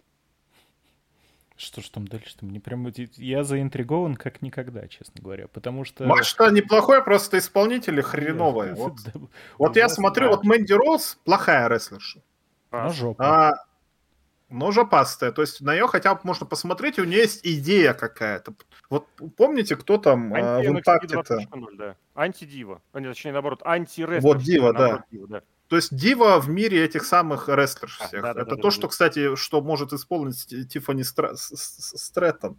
Хотя она больше какая-то такая кукла Барби. То есть не именно дива, такая шлюшечья немножечко, а она такая более, как сказать-то, принцесса, да. Но хотя бы у Мэнди Роуз, несмотря на то, что она плохая рестлерша, хотя бы понятно, что она исполняет и что от нее ожидать. Но все остальные... Ну ладно, Кора Джейд еще тоже вот с натяжкой можно назвать. Она тоже плохая рестлерша, но она молодая.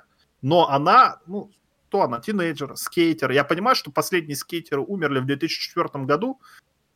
После этого скейтеров не было. Вот Дарби Аллен внезапно, он тоже сумасшедший. Половину оживили одного, вот так вот. Скажем, ну он, да, он, видимо, какой-то зомби, потому что... И жанр этой музыки, который...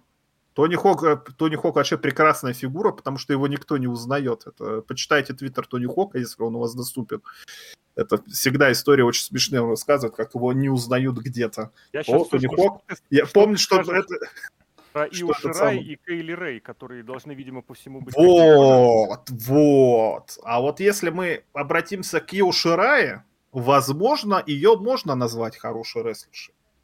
Но что-то она не показывает то, что она хорошая рестлерша. Я не знаю, почему эти все японцы, которые приезжают из Японии, показывают какую-то херню. Они что, в Японии тоже херню показывают? Вы что, хотите сказать, что японский рынок переоцененный? Не может такого быть. Не может быть. С 90-х годов? Невозможно такое. Ведь в Японии надо смотреть бои. Вот там-то рестлинг настоящий, там это спорт. King of Sports, New Japan Pro Wrestling. Правда, кто с Нью-Джапана приходит, кроме AJ Styles и Брока Леснера. Ну, Брок Леснер. Ну, Накамура. Самый главный японец. Ни хрена никто показать ничего не может. Не, ну, японец не японец, но вот AJ Styles, например, там и там успеха добился, и в WWE успеха добился. Ну, Коди Роудс, кстати, еще успеха. Омега. Чемпионом США. Омега просто мега успешен. Омега, блин. Этот, блин, британский рынок, расскажи мне. И британский рынок тоже, она якобы рестлерша хорошая, но вот она о чем вообще? Это который мексиканский был никому нахрен не нужен, и Хан уперся и топал ножкой, говорил, нет, я вам не отдам титул обратно. И 2 титула из Импакта, где тоже, видимо, уперся и топал ножкой. Но это все титулы собрал, это правда. Это британский рынок, потому что Кейли Рэй надежа и опора же, но я же помню. Я смотрел NXT UK, и даже в NXT UK она ни хрена ничего особенного не показывала. Там, в принципе, уровень в NXT UK женского рестлинга чуть выше, чем где бы то ни было, где бы я видел, вот так вот скажем. Но может, ну хотя нет, все-таки, да, выше, средний уровень. Ну вот Кайли Рэй даже там смотрелась, ну, с натяжкой. Я не знаю, почему она была чемпионкой. Я не видел ни одного хорошего матча с Кайли Рэй. Но, в чем, кстати, подводя итог, что Ио Ширай, непонятно она о чем вообще. Вот она кто? Она просто сумасшедшая японка. Ну, мы таких сумасшедших японок видели. Бешеные, не сумасшедшие, бешеные. Они все приходят в одном гиммике. Но это большой привет этим ребятам из продюсерского, сценаристского цеха, которые не могут придумать ничего кроме. Но, с другой стороны, я, кстати... А британка она кто? Погоди, она бьет посуду битой? Она тоже бешеная. Она хардкорщица, она пидан, забыл Буча. Я хотел сказать, что, возможно, японки сами по себе больше ничего не потянут. Почему? Но они не учат язык. Они не хотят ничего учить, это заметно. Ой, им очень тяжело, кстати. Ой, они бедненькие, тяжело выучить язык. Тяжело. Сезар выучил 5 языков. И где он? 10 лет, 12 лет проработал на контракте, пока уже совсем не стал 45-летним и не вышел на пенсию. Я хотел сказать, что все-таки нужно как-то, наверное... Я с Серхио согласен с тем, что нужно уже из японок спросить, задать им вопрос, вы для чего приехали? Японок, японцев, потому что здесь... Ну вот Ширай, какой, например, прием она, то ли клевер, то ли снайпер проводила, она просто упала. Она проводила и упала. Это я как раз не факт, что по своей вине.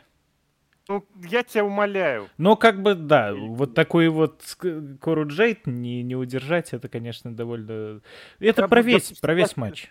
Никто не старался, кроме Кору Джейд. Это, к примеру, Джейд старалась, это очень хороший пример, что она единственная, кто старалась, а на выходе то же самое. Я не понимаю вот этого. Это снова было какое-то возвращение. Я очень надеюсь, очень жду, что из этого набора атлетических студентов, которых понабирали, будет какой-то толк. Хотя бы уровня вот этой вот, как она, которая нунчаки, Никита Лайнс, хотя бы. Потому что в теле. Потому что Тиффани мне прям уже, я прям уже считаю, что ее можно уже подводить куда-то к основным этим. Вот. Ну, Айви Найл, у нее с лицом прям совсем беда, поэтому ее я в пример здесь приводить не буду. Ладно, еще что-нибудь про женские матчи? Да я пока ничего так и не успел. Ну давай, Паша, потом я. Давай. Финаль надо. Я такой, мы 40 минут про него говорим, но ничего не сказали.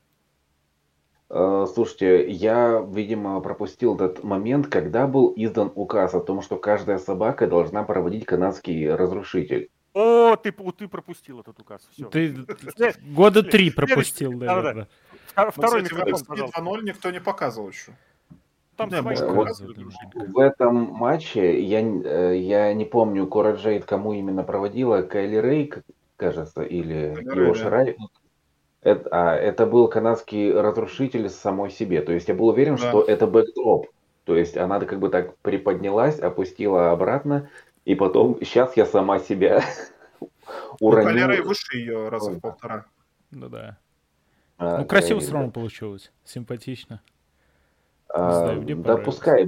Меня просто раздражает, что в один момент все почему-то начали делать этот прием. Каждый бляха-муха, не то что второй. Ну, а немецкие суплексы. Вспомни 2007 год. Нет, 2007 год вспомню, когда Петти Вильямс его провел, все такие, нихера, что, так можем, что ли? Просто прием действительно зрелищный. Зрелищный и относительно несложный, если ты можешь позволить себе кувырок с человеком, который находится на тебе. Бэд Банни провел. Нет, это на самом деле приемы, вот такой вот взрыв популярности, оно было на протяжении существования рестлинга вообще. То есть Ортон стал проводить RKO, каттеры поперли вообще везде. Хотя каттер как прием появился за 20 лет до Ортона, наверное. Могу чуть-чуть ошибаться, чуть-чуть, возможно, поменьше, но все же. Немецкие суплексы тоже в какой-то момент. Каждый стал проводить немецкий суплекс, как это делал Леснер. То есть обязательно 16-20 штучек за бой, а то как же иначе? Иначе нельзя. И я могу понять возмущение Петти Вильямса, который спрашивает, ребят, ну а нафига вы вот используете этот прием как просто обычный прием? У того же Адама Коула это просто подготовительный прием перед... А после этого он бьет коленом. Сразу же после канадского... Ну, это комбинация. Это нормально. Я просто очень не люблю такие комбинации, которые предполагают, что рестлер обязательно после одного приема должен подняться или остаться на ногах. Это обесценивает один из этих приемов, который идет первый в этой комбинации. Это свойственно для рестлеров-показушников, коим Кол и является. У них всегда концовка, она должна быть такая, то, что он сначала уже формально побеждает оппонента, и потом красуется и добивает его. То есть вот это вот такая... Как Коди Роудс, который 3 кросс-роудс провел, да? Ну да, вот, кстати, к примеру. Коди Роудс, он же тоже такой весь дэшинг. Ну, не знаю, мне кажется, вот это он со зла провел. Со зла. Типа, ты чё? Поэтому он не отпускал Роллинза, да? По крайней мере, Коди Роудс, он поднимает противника, чтобы еще раз провести. Не так, что он провел финишер, и сразу же противник подскакивает на ноги, чтобы принять еще один прием. Вот, поэтому у меня вот это пренебрежение к канадскому разрушителю, который на самом деле выглядит как мощный прием, которым можно ушатать человека очень-очень сильно. Использование его как прием, между прочим. Конкретно в этом матче окей. Когда после него вскакивают и начинают бегать по рингу, меня прям это как-то каждый раз я этого не понимаю. Ну, он немножко обесценился, как и суперкики. Раньше суперкик — это был конец боя, сейчас суперкик — это один из тысячи суперкиков за бой. Это такое, это просто развитие рестлинга. Он более динамично уходит. Про матч скажем, интересно, или не будем? Это бы как-то все так окольно и тем. Много бочей вообще, непонятно. Да, все в бочах и очень страшно. Опять просто возвращаемся к тому, что когда они начали прыгать за ринг, ну, господи ты, боже мой. Логично, то, что, казалось бы, в бой добавили опытных, добавили вот будущую звезду Кору Джейд, которая, я согласен с тем, что она развивается. По ней видно. Я смотрел ее на Wargames, посмотрел. Леша без микрофона, включай микрофон. Опять. Миша, она физически развивается, то есть растет, у нее появляются определенные органы. Да нет, она лучше стала. Возможно, если смотреть часто, незаметно. Лучше, чем что? Лучше, чем она раньше. Вот так вот. Это понятно, что надо сказать. Да. Ну, чуть-чуть. Нет, чуть-чуть у нее что-то стало получаться. Ну, конечно, в этом бою очень показательно. Те, кто зеленые, неопытные, те себя не очень проявили. Опять же, доказали свою неопытность и зеленость. Но те, кто опытные, кого в бой поставили, чтобы все это курировать, показали то, что им вообще наплевать. Просто вот Келли Рэй, мне кажется, она как из Индии ушла и в NXT UK, и потом в обычный NXT. Она там просто, ей вообще пофиг, вот. Просто пофиг. Она что-то приходит, что-то выступает, вообще не парится. У нее на Wargames еще, я помню, я смотрел, она что-то на ринге ходила, со всеми говорила, там это ударит, пойдет туда. Она не пытается селить, не пытается вообще выстраивать бой. Ей все равно. Она прием приняла, прием провела. Она замуж вышла недавно. Замуж вышла. Вот это достижение, это я понимаю. Что бы ей дала победа в этом матче? Ничего. Ширая тоже непонятно. Вроде так долго ходила в чемпионах, и все, больше не знает, что с ней делать. Она сама не знает, что ей делать. Бой потерянных людей, в котором, может быть, не получилось, но... Да, но... название, да. Бой потерянных людей. Ладно, смотрим, ждем. Давайте дальше, чтобы не затягиваться. Гюнтер Вальтер против Элэй Найта. Не хочу. Давай, Серхио, ты апологет Гюнтера Вальтера. Мне кажется, это твой любимый матч. Опять меня затронул, Серхио. Считал я. Да потому что... ни одного не было. Мы с Сергеем вдвоем смотрели этот матч уже во время прямого эфира. Я все плакал из-за Гюнтера, а он меня троллировал. Воспользовался моей неопытностью в проведении прямых трансляций и говорил, да нормальный Вальтер, да хороший Гюнтер, все в порядке. Я не мог понять, рестлер, прикол, не прикол. Вот давайте, вот какую я начал говорить в прошлом матче тезис, будем немножечко продвигать. О чем этот рестлер? Вот о чем Элэй Найт? Я ни хрена не понимаю вообще, о чем этот Элэй Найт. Типа, хочешь, я тебе скажу? Секунду тебе можно сказать. У них было пересечение с Гюнтером закулисное недели 2 назад, где он просто Гюнтера размазал одной фразой что у меня что там есть харизма столько, сколько тебе в жизни ничего никак. И ушел, и Гюнтер, и чё? И матч вот и сводился к тому, что вроде как он должен ему чем-то... Я говорю, что именно как рестлер Элэй Найт, вот он о чем? Среднестатистический рестлер, которых половина... Ну, вот ни о чем. Вот что такое Элэй Найт? А что такое Томмазо Чампа? Давай так, Томмазо Чампа... Томмазо Чампа — это имя и фамилия. Хорошо, Элэй Найт — это и инициалы, и фамилия. Элэй, причем еще имя с отсылкой к Лос-Анджелесу, который сразу намекает на то, что он вроде как высоких кровей. А Томмазо... Еще фильм, кстати, такой есть. Я что-то не подумал просто. Ну просто Найт — это еще и рыцарь, и ночь одновременно. Да. Как Тецуя Найто, который просто Найто. Он достаточно остроумен, и за слово в карман не полезет. Это принимается. И Вальтер. Вальтера, он о чем? О том, что он очень скучный мужик в жизни, но якобы на ринге он силен. Но не силен не в плане того, что он какой-то накачан или еще что-то, а что он здоровый, и он проводит чопы. Угу. Ну ладно, хорошо, принимается тоже. Но когда Гюнтер Вальтер решил похудеть... Не решил. Ну это что вообще такое? Ну ты думаешь, может он болеет чем-то? Мне кажется, ему подсказали. Когда люди резко худеют, возможно, они болеют очень сильно. Ну, это... Но Дюн там настолько... Вот если у него была харизма какого-то здоровяка такого, огра, как этот самый... Шрек. Вспоминали этот адский троглодит, этот инфернальный. Инфернальный троглодит. Вон Вагнер. Вот, если Вон Вагнер это инфернальный троглодит, то Вальтер это простой троглодит, но жирный.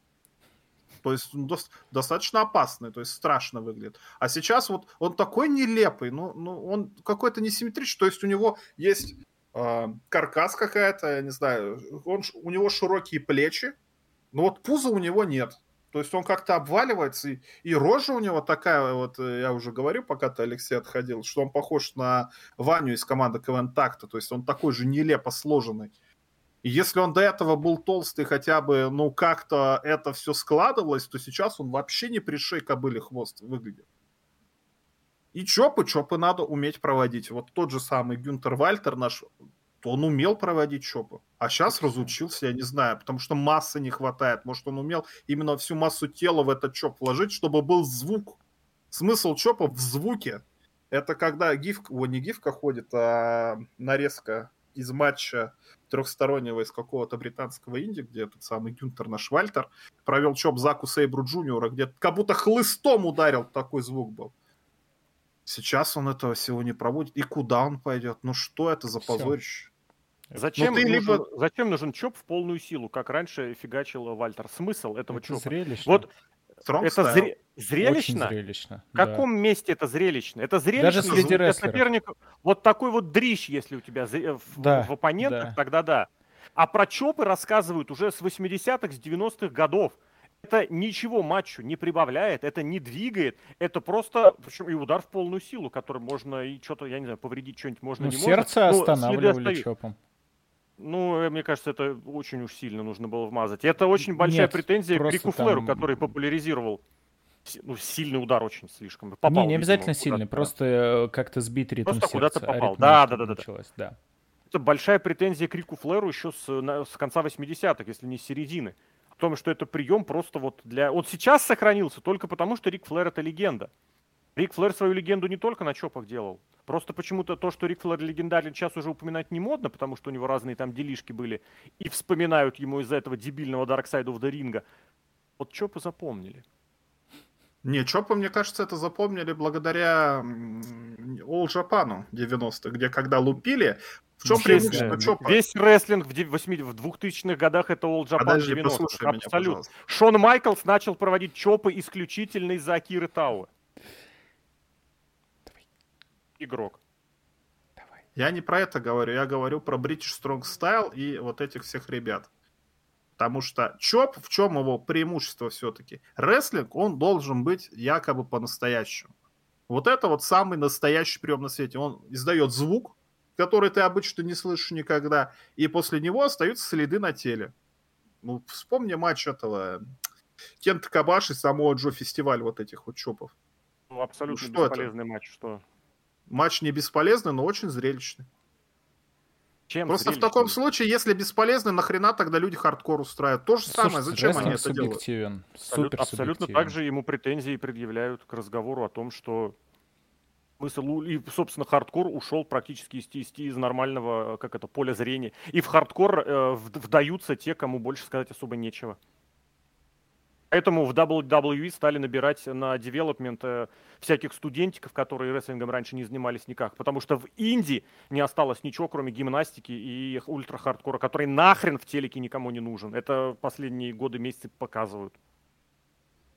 Ну, слушай... Ничего, никакого таланта... Никакого обучения для того, чтобы проводить чопы, не нужно. Вот о чем речь. Давай так, я соглашусь с тем, что у некоторых рестлеров, и, кстати, Гюнтер Вальтер, наверное, все-таки в этом числе, чоп — это вот, да, действительно определенное зрелищное искусство. У некоторых. Он им бои заканчивает, если что. Заканчивает. Потому что против него в британском инди выходили вот такие дрищи, вот такие вот. Или Драгунов выходил, который белый, как я не знаю что, как которому просто пальцем вот так вот ткни, у него будет там синяк наполовину тела. Я такой же, если что. Это контраст. Это контраст. Ну, слушай, здесь он вышел против мужичка какого-то уже крепенького такого. Может быть, кстати, вот тоже Серхио, а вот задумайся, а это прям точно Гюнтер Вальтер стал настолько меньше, Или просто его добавили на шоу, где ребята помассивнее, не британские, вот такие. Он стал не меньше, он стал худее. Килограмм на 25, наверное. Я ж про это и говорю, он сдулся-то не только потому что раньше он был на фоне вот этого Тайлера Бейта. Он остался высокий, но он худой, он как... У него он раньше живот... Он даже не сравнить, он реально какая-то рама и все, треугольник, блин. В общем, раньше у него бока свисали где-то на уровень нижней резинки трусов. Сейчас у него даже ничего не болтается. То есть он вот настолько вот осушился. Всем У меня есть гипотеза, почему Гюнтер похудел. Если у него недавно был развод, он ведь недавно был. Относительно. Я просто это прочувствовал на себе. После развода, когда у тебя начинаются новые отношения, ты всегда очень сильно вес. Он себе нашел лучше девушку, и неплохую, вроде и симпатичную, да, и что там наверняка. Потому что начинается активная половая жизнь. Заново. А в этом возрасте уже не просто, кстати говоря, это уже не 20 лет. Подождите, а вы Гюнтеру сколько ему лет уже? То есть... Какие старики вы его записали? Именно. 34, ну не 20 да, в этом же. Году будет. 33 ему сейчас. Вы чё, ребята? Не 20. О, прям у нас эйджизм опять начался.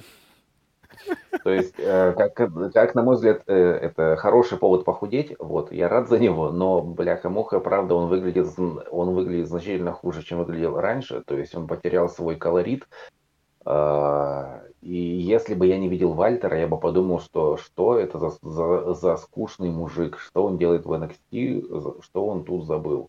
Еще кстати, скучный мужик – это блестящий гиммик. Это просто настолько конфетный гиммик, особенно если этот скучный мужик выглядит как Вальтер. То есть у него рожа, ну видно, что какой-то Вальтер зануда. Вальтер – это батя. Это батя. Просто батя, ну, он который... Он был батя, принес... сейчас он урод. Батя, можно было напихать каких-то юморесок, каких-то мемов, чего-то такого, а его натурально... Батя, не смешно. Если ты двойку принес, батя перестает быть смешным. Вот! Это что же прикол? Это что же какой-то определенный мем? А вот для него такое ощущение, что не могут ничего придумать, потому что натурально его Найт укладывал вот просто вот так вот одной фразой, одной репликой. И тому нечего было ответить. А он никогда не умел говорить. Он говорил, и не надо, значит, тогда... как ринг-дженерал. Пусть орет по-австрийски. Просто орет по-австрийски, да. И все пусть будет орет, паника у людей. Он смирный. Он вообще не должен кричать. Он просто «Ач!» и все, выкрикнуть, но не кричать. Значит, он должен... Значит, это вот тот самый, как это называется, в любом диалоге его любой будут уделывать. Абсолютно любой. Ему нечего сказать. Да. Но раньше... Как Сезара, кстати. А раньше кто ему что скажет в лицо-то? Страшный человек такой стоит, огромный. Он тебя придавит ногой одной. Правильно. А тут против него выходит мужик, который тоже накачанный. Да, он там пониже его сантиметров, на не знаю сколько, на сантиметров, на 10, наверное. Но у него как бы вес тоже есть. И вес причем не в жире, а в мускулах. Ну давай, что ты мне сделаешь? Это отлично выглядит. Тут как бы... Это прекрасно выглядит. Причем, кстати, он существенно старше. Постарше, вот он в этом смысле, наверное. Элай Найт хороший рестлер в целом, но поединок он... Я не смог посмотреть поединок, я смотрел на Гюнтера, плакал, грустил. Я к чопам чуть-чуть вернуться, я вас ненадолго уведу в закулисье именно рестлерское, потому что в мире рестлера... Я надеялся, что мы все-таки закончим быстрее. Не, сегодня нет, 3 часа, бери ориентир. Просто чопы в мире рестлинга среди непосредственно бойцов — это главный показатель, насколько ты мужик. Рестлинг — это все-таки мужской спорт, хоть и женщины в нем появились, и даже сейчас женская революция у нас грядет. Но ты приезжаешь в любой промоушен, вообще неважно, Индия, крупный, все стоят за кулисами или кто-то там где-то ходит. Что начинается? Все друг друга бомбят чопами. Мы когда ездили с нашими чешскими ребятами на шоу этого... Westside Extreme Wrestling в Германию, там были довольно именитые рестлеры, и они такие: ребят, ну чё, будем чопами долбиться? Мы такие: да. И все, и начали проводить чопы. Мне хрякнули так, что я курить не мог 2 дня потом. Мне больно было. Подожди, ты сейчас это к чему рассказываешь? Потому что провести чоп мозга вообще не нужно, ни таланта, ни навыков, ни школы, ни образования. Нет, просто это, знаешь, если ты выдерживаешь супер чоп, значит, ты достоин. Вот такая вот проверка. Вот ты мужик. Это что за тупая дедовщина? Тупей некуда. От такой дедовщины как в любом спорте вытаскивали за уши все 2010-е. Потому что из-за такой тупой дедовщины рестлеры дохли в 40 лет. потому что у них было наплевательское отношение. Гробовщику пытались это предъявить, который говорил, мы когда собирались в раздевалке, у нас у каждого ствол в кармане. Мы там играли в картишки, а нынешние играют в какие-то свои тупые видеоигры. Вот из этой гнили вытаскивали рестлинг на протяжении 15 лет. И как только чуть-чуть вытащили, вдруг внезапно выяснилось, что рестлинг может быть шоу, которое зарабатывает миллиарды. Помните, как Хейман... Вы смотрели Ро, нет? Как представляли Хеймана? Как Хейман представлял Рейнса? Вот в конце Ро. Посмотрите, послушайте. Рейнс. Я вот, честно тебе скажу, предельно уважаю инди-рестлинг любой, но когда это упирается... Не вот только Индия, не только Индия. Я говорю, просто показатель. Если ты не можешь выдержать мужской очень коллектив. Крепкий чоп, тебе нечего мужской делать коллектив. На ринге. Все вот меряются писками. Это бред собачий, нет. Это бред какой-то, от которого... Вот именно поэтому, еще раз повторю, в WWE, который пытается быть денежным, отказались от инди-рестлеров. И мы, Серхио, с тобой, кстати, об этом не раз в подкастах вспоминали, что почему еще инди-рестлер сейчас не востребован в WWE, потому что из него нужно сначала выбить инди для NXT, где игрок из него делает спотфестера, прыгуна или что там, не знаю, или чопера, а потом еще раз это выбить для основного... А пока это проходит, для основного ростера проходит уже 5 лет, рестлеру 35. И LA Knight говорит, ну что поделать. Не знаю, я здесь просто буду рубиться до последнего, потому что это неправильно. Я понимаю, почему, да, потому что, ну, как бы мы тут свои, мы рестлер, вот этот, свою вахту поставить рядом с будкой и лифтом. И я вот вахтер, я тебя не пущу. Почему? Ну ты чопы не выдержал. Правильно. Правильно, естественно, потому что в рестлинге же не может быть Романов Рейнсов, конечно. Должно быть правильно или неправильно, так есть. Ну где это есть? В Индии, которому теперь закрыта дорога в большой уровень. Нет, рестлинг не живет Индии. Вот я тебе серьезно скажу. Это по-доброму делается. Это делается по-доброму. Это делается с уважением, понимаешь? Ты только что сказал, ты не выдержал чоп, тебе нечего делать на ринге. Когда ты говоришь человеку, тебе нечего делать на ринге, это психологическое насилие, за которое сейчас Твиттер против тебя ополчится и смешается.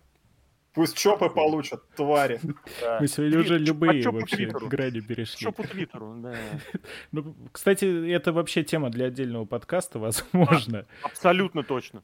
Да, но, знаешь, это не то, что дедовщина, это не сказать. И почему так правда должно быть? Потому что рестлинг, ну, это контактный спорт, это жесткий спорт. Да, там что ни говори, можно это все уводить в безопасность, в деньги, в бизнес. Но как ни крути, вот мы недавно про Динамит, помнишь, с тобой разговаривали, где моя любимая Джейми Хейтер, ее чуть-чуть ногой задели по лицу, она потом 2 часа вот так вот за нос держала, что-то там не могла, потерялась. Это британский рынок. Вот. Это вот как раз апологеты чопа. А ты представь, ей бы чоп сделали бы. Она бы такая... Погоди, хейтер становилась рестлершей в Японии. Ты мне сейчас рассказываешь про британскую рестлершу, которую воспитывали в Японии. Никто ее не воспитывал, мне кажется. Как это не воспитывал? Ты что? Она в отеле сидела. Это плохая рестлерша? Нет, ни в коем случае. Хочешь сказать, что Кейли Рэй... Ой, я даже плеваться стал. Что Кейли Рэй-то плохая рестлерша? Что из Японии привозят плохих рестлерш? Подожди, ну нет. Нет. А я, кстати, Келли Рэй нормально отношусь к Келли Рэй. Она выдержит чоп, и 2 выдержит, и 3, и еще сама вломит. Только матч нормально не покажет. Матч не покажет, но чопы вломит потом. Вот, молодец, это значит... Просто чопы должны проводить мужики большие, вот как этот, блин, тоже... Маленьким. Можно нет, маленьким, это зрелищно же. Кабана... Блин, как эта гифка-то была? С кем там? Какая? Кабаяши, по-моему. Кита Ли и Адама Коула вспоминаешь? Антонио Ивони, который фанатом пробивает. Чё ты вспоминаешь? Вот ты вспомнил классно. Короче, 2 каких-то японца из 90-х друг другу чопы и такие, да, ты выдержал, и руки друг другу пожали. Очень хорошая гифка. О, силён. 90-е годы, напомню. Япония. Это знаменитая денежная Япония 90-х. Ты хочешь, чтобы я гифку нашел? Нет, я верю охотно, что это может быть. Причем, более того, я тебе скажу, это может быть в любой Японии 90-х годов. Любые 2 японца. Какие-то у тебя капиталистические вообще взгляды на жизнь. Деньги. Нет, не деньги, но рестлинг. Бабки, сука, бабки. Нет, бабки, потому что я хочу, чтобы рестлинг дальше жил и развивался. Грязная зеленая бумажка. Чтобы он был серьезным, зрелищным делом, на которое не стыдно посмотреть и которое не стыдно показать какому-нибудь знакомому. Ну, кому-то это скучно. Мне кажется, это... Скучно? Скучно, да. Это когда японцы друг друга бьют ладонями по груди, и на это какой-нибудь полудурок, которому ты показываешь, он говорит, ребята, это все равно фальшивка. Не знаю. Так и Джекасов типа смотреть. А че они калечатся? Фу. А деньги зарабатывают все равно. И много зарабатывает. Джонни Ноксвилл прям миллионер. И все-таки миллионер — это Рок, который продвигает и кино. А кто сказал, что миллионер — это значит человек, который какой-то крутой? Может, человек мало зарабатывает, но спас вот этот Гаспар. Кстати, он не миллионер, он герой. Подожди. А про миллионы, между прочим, мне сказали про Ноксвилла, что они зарабатывают. Я про деньги не говорил. Я говорю про то, что рестлинг — это то, что хочется, чтобы утвердилось, стало, как сказать, распространенным способом спортивных развлечений, и это было бы не стыдно кому-то показать. Вот о чем речь. Алло, кажется, да, мне звонят Дольф Зиглер и Брон Брейкер, спрашивают, они могут... Да, у них нет места на матче, они будут матч проводить. Они что, повыдержат? Спроси у них, пожалуйста. Да. Потому что если нет, то не надо. Выдержат ли они чоп? Да, потому что... кстати, вот, между прочим, вот, кстати, к примеру, Долф прошел через эту дедовщину в свое время, да. Причем даже через две. Прошел через три. Он прошел дедовщину, когда его поставили этим помощником Чаво Геррера. Когда перешли, но не перешли к следующему бою, получилось. Сейчас перейдем. И он прошел дедовщину третью, когда ему поставили унизительный Гитлер, хотел сказать, гиммик Зиглера, когда он ходил со всеми, здоровался, и поставили на второй день матч против Батисты. Амдольф Зиглер. Вот, да. И вот ему поставили Брона Брейкера, который, видимо, тоже обязательно должен прощупать руки, пятерни всех жирных мужиков из Европы, обязательно пережить весь дедовщизм от Шона Майклза, игрока и прочих этих NXT-шных застарелых пацанов. Только потом он должен получить право называться двукратным чемпионом NXT. Но пока еще он однократный. Мне матч, кстати, очень понравился. Он был не знаю. Расскажите, вы смотрели в прямом эфире, я-то смотрел уже под обзор. В прямом эфире тоже все отлично. Случилось пару неприятных моментов, которые они попытались, конечно, перевести в то, что это борцушечка началась, но получилось все равно ощутимо. То, что ботчики прилетели, не так страшно, потому что потом все-таки разогнались. Вот то, как Брейкер проводит на Зиглере приемы, то, как он их селит, это идеальное сочетание селлера и проведуна, не знаю, как назвать-то. Ладно, все поняли. Поэтому отлично они сочетаются, на отличных темпах. Рестлинг показали прям нескучный. Бой, причем довольно затяжной, но провисонов каких-то не было от и до. По приему все в порядке, по рабочей, ну и ладно.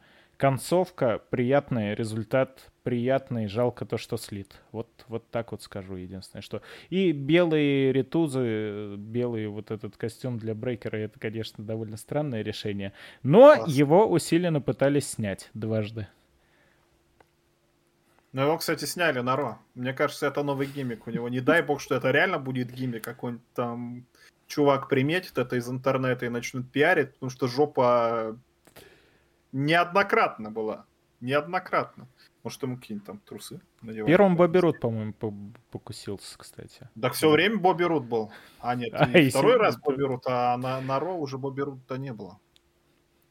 Ну, все, с Дольфом Зиглером даже, мне кажется, я матч хорошо проведу. Может быть. Я буду стоять, а Дольф Зиглер будет от меня стукаться и падать. И все, нормально. Мы так делали, кстати, иногда, и это довольно весело. Вот, видишь. Но не Зиглером причем. Так что с ним-то подавно. Паш, давай, свежее. На мой взгляд, хороший матч, хороший мейн-эвент, но как-то без восторгов.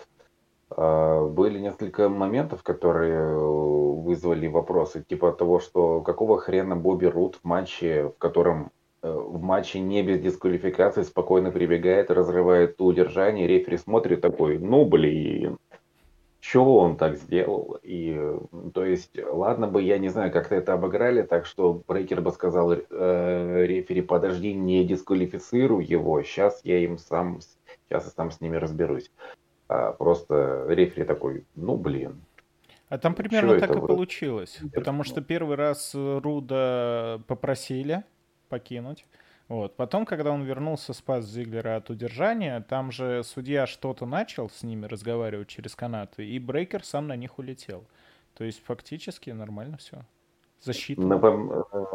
Напоминает серию Саус Парка, где был злодей, который один раз говорил главным героям: «А теперь я попрошу вас уйти». И потом, когда они возвращаются, он им говорит: «Это не может быть! Я же попросил их уйти!» Тут примерно такая же тактика у рефери. И еще один момент, который меня смутил. А почему Брон Брейкер, который сейчас, ну, типа как новое лицо NXT, выходит и распиливает NXT бензопилой? Да, это странно. Но это вот такая вот уже фишка. Ладно, это с первого шоу у него фишка. То есть это, я не знаю, это... Символизм. Это... Распилил старый NXT. Он брейкер, он ломает. Он ломатель, крушитель. Ну да. Ну, он же не распиливатель. То есть это в 2006-м, знаете, на One Night Stand, когда возрождали ECW. Вот там Винс МакМэн должен был выйти с бензопилой и распилить ECW. Вот это было бы символично и в тему. Почему Брон Брейкер распиливает NXT? Тут я не очень понял. Но... Как бы ладно. В целом, хороший матч. Правильно, что Зиглеру дали чуть-чуть подольше побыть чемпионом. Дали хотя бы один раз отстоять титул. Как в итоге Брейкер вернул титул, мне не очень понравилось. Это немножко забегая вперед на Роу, я скажу. Уж как-то слишком это было все просто и между прочим. Но в целом сам факт того, что Зиглера подтянули из основного ростера в такой сюжет в NXT, я только приветствую. Зиглер — это именно тот рестлер, из основы который бы в этом сюжете смотрелся бы максимально хорошо и оправданно. У меня все. У Лёши опять выключен микрофон. Да, если что, на всякий случай. Не-не-не, я жду, я его слушаю, потому что мне прям все понравилось. И вот за исключением пары моментов, которые вот показала неопытность Брейкера. Когда... Ну, не торопыжность. Я имел в виду, когда он потом пытался исправиться, и они в итоге... О чем еще мы дальше раз делаем? Упали, да. Вот, да. И вот это небольшая такая нерешительность. Если бы, как бы, кто-нибудь на опыте сразу провел бы, или наоборот, бы пошел бы на следующую секвенцию, и потом бы этот спот вставил дальше. А здесь, ну, вот пара моментов такая была, где вот видно все-таки ему, что опыта не хватает, и пока он будет болтаться вот в этой вот маленькой воде, слава богу, ему Зиглера поставили в оппоненты нормальные. Вот за счет этих нескольких матчей Зига он получил опыта куда больше, чем... вот эта возня, где он там был раньше. Сейчас еще и с Рудом можно было бы ему боев накинуть, еще что-нибудь. Тоже разных соперников. Знаешь, если вот таким, грубо говоря, фэнтези-букингом заниматься, туда, наверное, может быть, и не хватало какого-нибудь оппонента, потому что Макинтайр, который дрался с Корбином и Моссом, он подрался со всеми. Да. И с двумя, и с тремя, и поодиночке, и как только нет. А здесь... Так у них был матч с Рудом. На NXT. Ну, кстати, он такой, был с Глориусом, когда его объявили. Не, очень хороший матч. Кстати, я его тоже смотрел под обзор прям. Глориуса, Руда еще объявили прям как этого. Было, точно, слушай. Прям я забыл, а я его прямо даже обозревал. Очень тоже понравилось, кстати. Не запомнил. Там еще это было тоже, что Руд прям как отец, реально и по возрасту он отец. Хотя и Зиглер как отец уже по возрасту. Но он выглядит как молодой. Зиглер прям отлично выглядит. Мне кажется, вот, кстати, его можно было бы в NXT оставить, если бы там не нужно было продвигать дальше. Но, не знаю, мне вот очень понравилось, что они подтягивали этот фьюд-сюжет к основному ростеру, и на Ро это тоже присутствовало так или... Ну, по чуть-чуть, конечно, да, и титульная смена обратно произошла на Ро. Мне кажется, это прекрасно. Если будут дальше отходить от этой полудурочной схемы, что мы здесь завезли свой собственный инди, но будем делать его по-своему, с большими прожекторами и большими зарплатами, вот в направлении, чтобы развивались ребята как-то, росли, я очень за, я только за. Ну, и Мэнди Роуз в этом свете даже выглядит какой-то чуть более уместный. Нет. Потому что за... А народ там матч самое. Я смотрел на Ютубе его, там просто концовка та же самая, только немножечко в другую сторону. Как матч-то был на Рок? Кто-то смотрел, нет? Полностью что? Но он был похуже, чем на Stand and Deliver, я так скажу. Похуже чисто, ну как сказать, содержательно. Но с другой стороны было видно, что главный момент они вот, как бы сказать, разделили матч на две части, рестлинг показали на Stand and Deliver, а титульную смену, что было больше, что в присутствии там 1,5-2 миллиона человек, они ее показали на USA Network, на Raw. Учитывая, что возможно, каким-то образом они хотят зацепить дальше, чтобы аудитория посмотрела и NXT тоже. Я бы так сказал. И вставили бы хоть по какую-нибудь промку на Роу, чтобы Брейкер там сказал, что ваш уж матч, у меня отняли возможность выиграть титул, сейчас я расквитаюсь и все-таки стану чемпионом. То есть просто так назначенный матч? Да. Просто так? Еще раз матч за титул? Да. Вот так матч за титул, и Брейкер возвращает чемпионство. Между прочим. Глупость. Какая глупость. Ну вот так. Зато на самом Stand and Deliver все оно получилось нормально. С другой стороны, опять же, вот очень интересно. Было бы очень интересно посмотреть каких-нибудь продюсеров. Я бы с огромным удовольствием посмотрел, кто, что и как готовит. А нет, подождите, не глупость же. Там же вмешался Бобби Руд. Правильно? Причем Не то чтобы вмешался. Он вмешался, его выгнали, он снова вмешался. Оказывается, так можно. Не, ну вот именно так нельзя, пожалуйста. Рематч сразу же через 2 дня. Угу. Нормально, тогда я просто что-то вылетело. Но это надо было объяснить, наверное. Ну, возможно, промка была какая-то, может, что это объяснение. Тогда да. Еще Доль Зиглер за это опозорился на 2 миллиона. Ну, или сколько там Ро будет смотреть. Ну, да, может, и жаль, кстати. На такую аудиторию опозорился, проиграл молодому, перспективному, которому ему задницу показал, опять же. Задницу, кстати, показал, это правда. Как он пытался... Трижды за праздничную неделю показали задницу уже. Отлично. Это праздник. Как разговор о том, что NXT называют, как это, порно NXT. За счет разных... Порнография, да. Да, моментов. Ну что, все? Или общее впечатление? Или уж хорош, правда? Что, как? Да, пару слов, конечно, можно сказать. Конечно. Ну, давайте закругляем.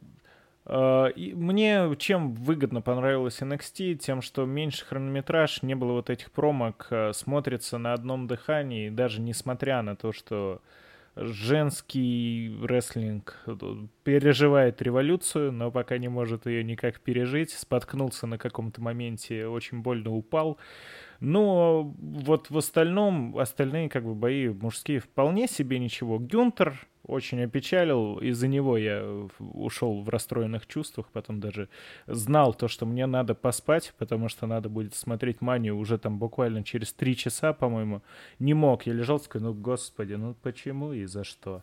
А так в остальном мейн-эвент немножечко так, чуть-чуть, да, прочувствовалось то, что не совсем все хорошо, но впечатления классные. Не ожидал, что Зиглер выиграет, вот честно, я думал, опять все уничтожит, все это было бессмысленно. Из-за того, что победил Зиглер, весь фьюд больше смысла имел, по крайней мере, на тот момент. Ну и в целом, моя основная претензия к NXT 2.0 в том, что нет подготовительной площадки, ее нет. Я не вижу никакой прогрессии среди новых рестлеров.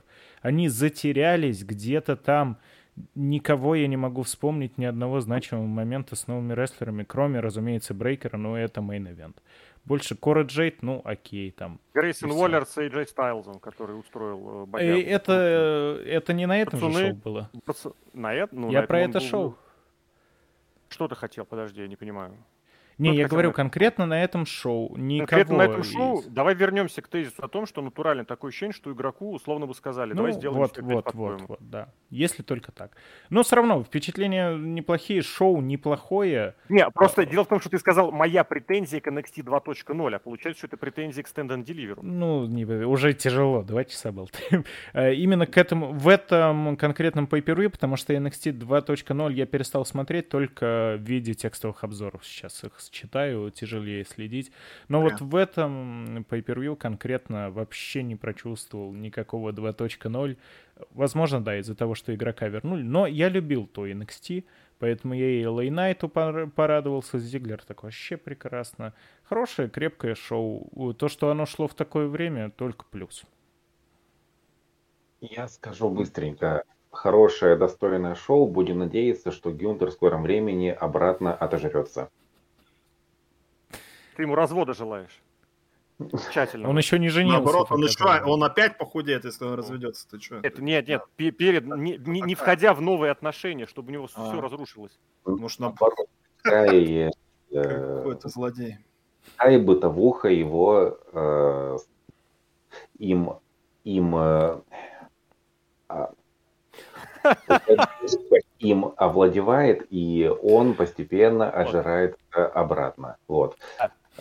И мы снова увидим того Вальтера, которого знаем. Согласен. Вальтер 2.0 будет. Я хочу закончить негативом.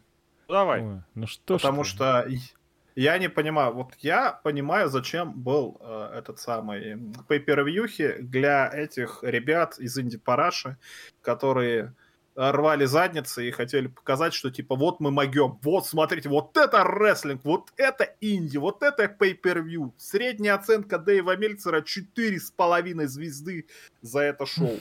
А сейчас вот зачем им pay-per-view такие большие? Если у них подготовительный промоушен... Обрати внимание, так их и перенесли на дневной формат. А какие-то спецвыпуски вот делают тебе там... Детский утренник, кстати. И закончил мысль, которую я хотел сказать. Спасибо. И это подло. Не, ну, это по сути-то обосновано. Они вроде чаще проводить не стали. Еженедельники все выкинули. А в неделю, в этот уикенд Расселмании вроде как бы надо. Ну и вот, ладно тогда, смотрим, ждем дальше. Действительно, очень интересно, вернется ли игрок к дальнейшему продюсированию этого самого NXT и что будет дальше, потому что там, не знаю, что будет, потому что это очень какая-то будет обратная волна или не будет, я не знаю, очень интересно посмотреть, послушать. И, может быть, да, по итогам первого телевизионного шоу NXT оно как-то станет понятнее. Мы пишем это до того, как прошло первое NXT, после Stand and Deliver, после WrestleMania. Павел Клишин, обозреватель из Planet.net, РО, красный бренд, Паш, спасибо. Сергей Вдовин, подкастер, стример. Синий бренд. Синий бренд. Синий бренд. Шутеха, да, напрашивается про синий бренд. Ну ладно. Нет, чтобы Алексей Котов, Marvel, с All Elite Wrestling из Джексонвилля подъехал. Коричневый. Я не знаю, просто если бы... Я все не могу. Gold and black. Ну и да, Алексей Красин, злобный Росомаха, что придется, да. Ребят, всем огромное спасибо. Мы пережили эту неделю WrestleMania. И можно, наверное, даже немножечко расслабиться. Всем спасибо огромнейшее. Была куча эфиров, была куча подкастов. И зрителям, слушателям, все, которые были, все, которые комментировали, огромнейшее вам спасибо.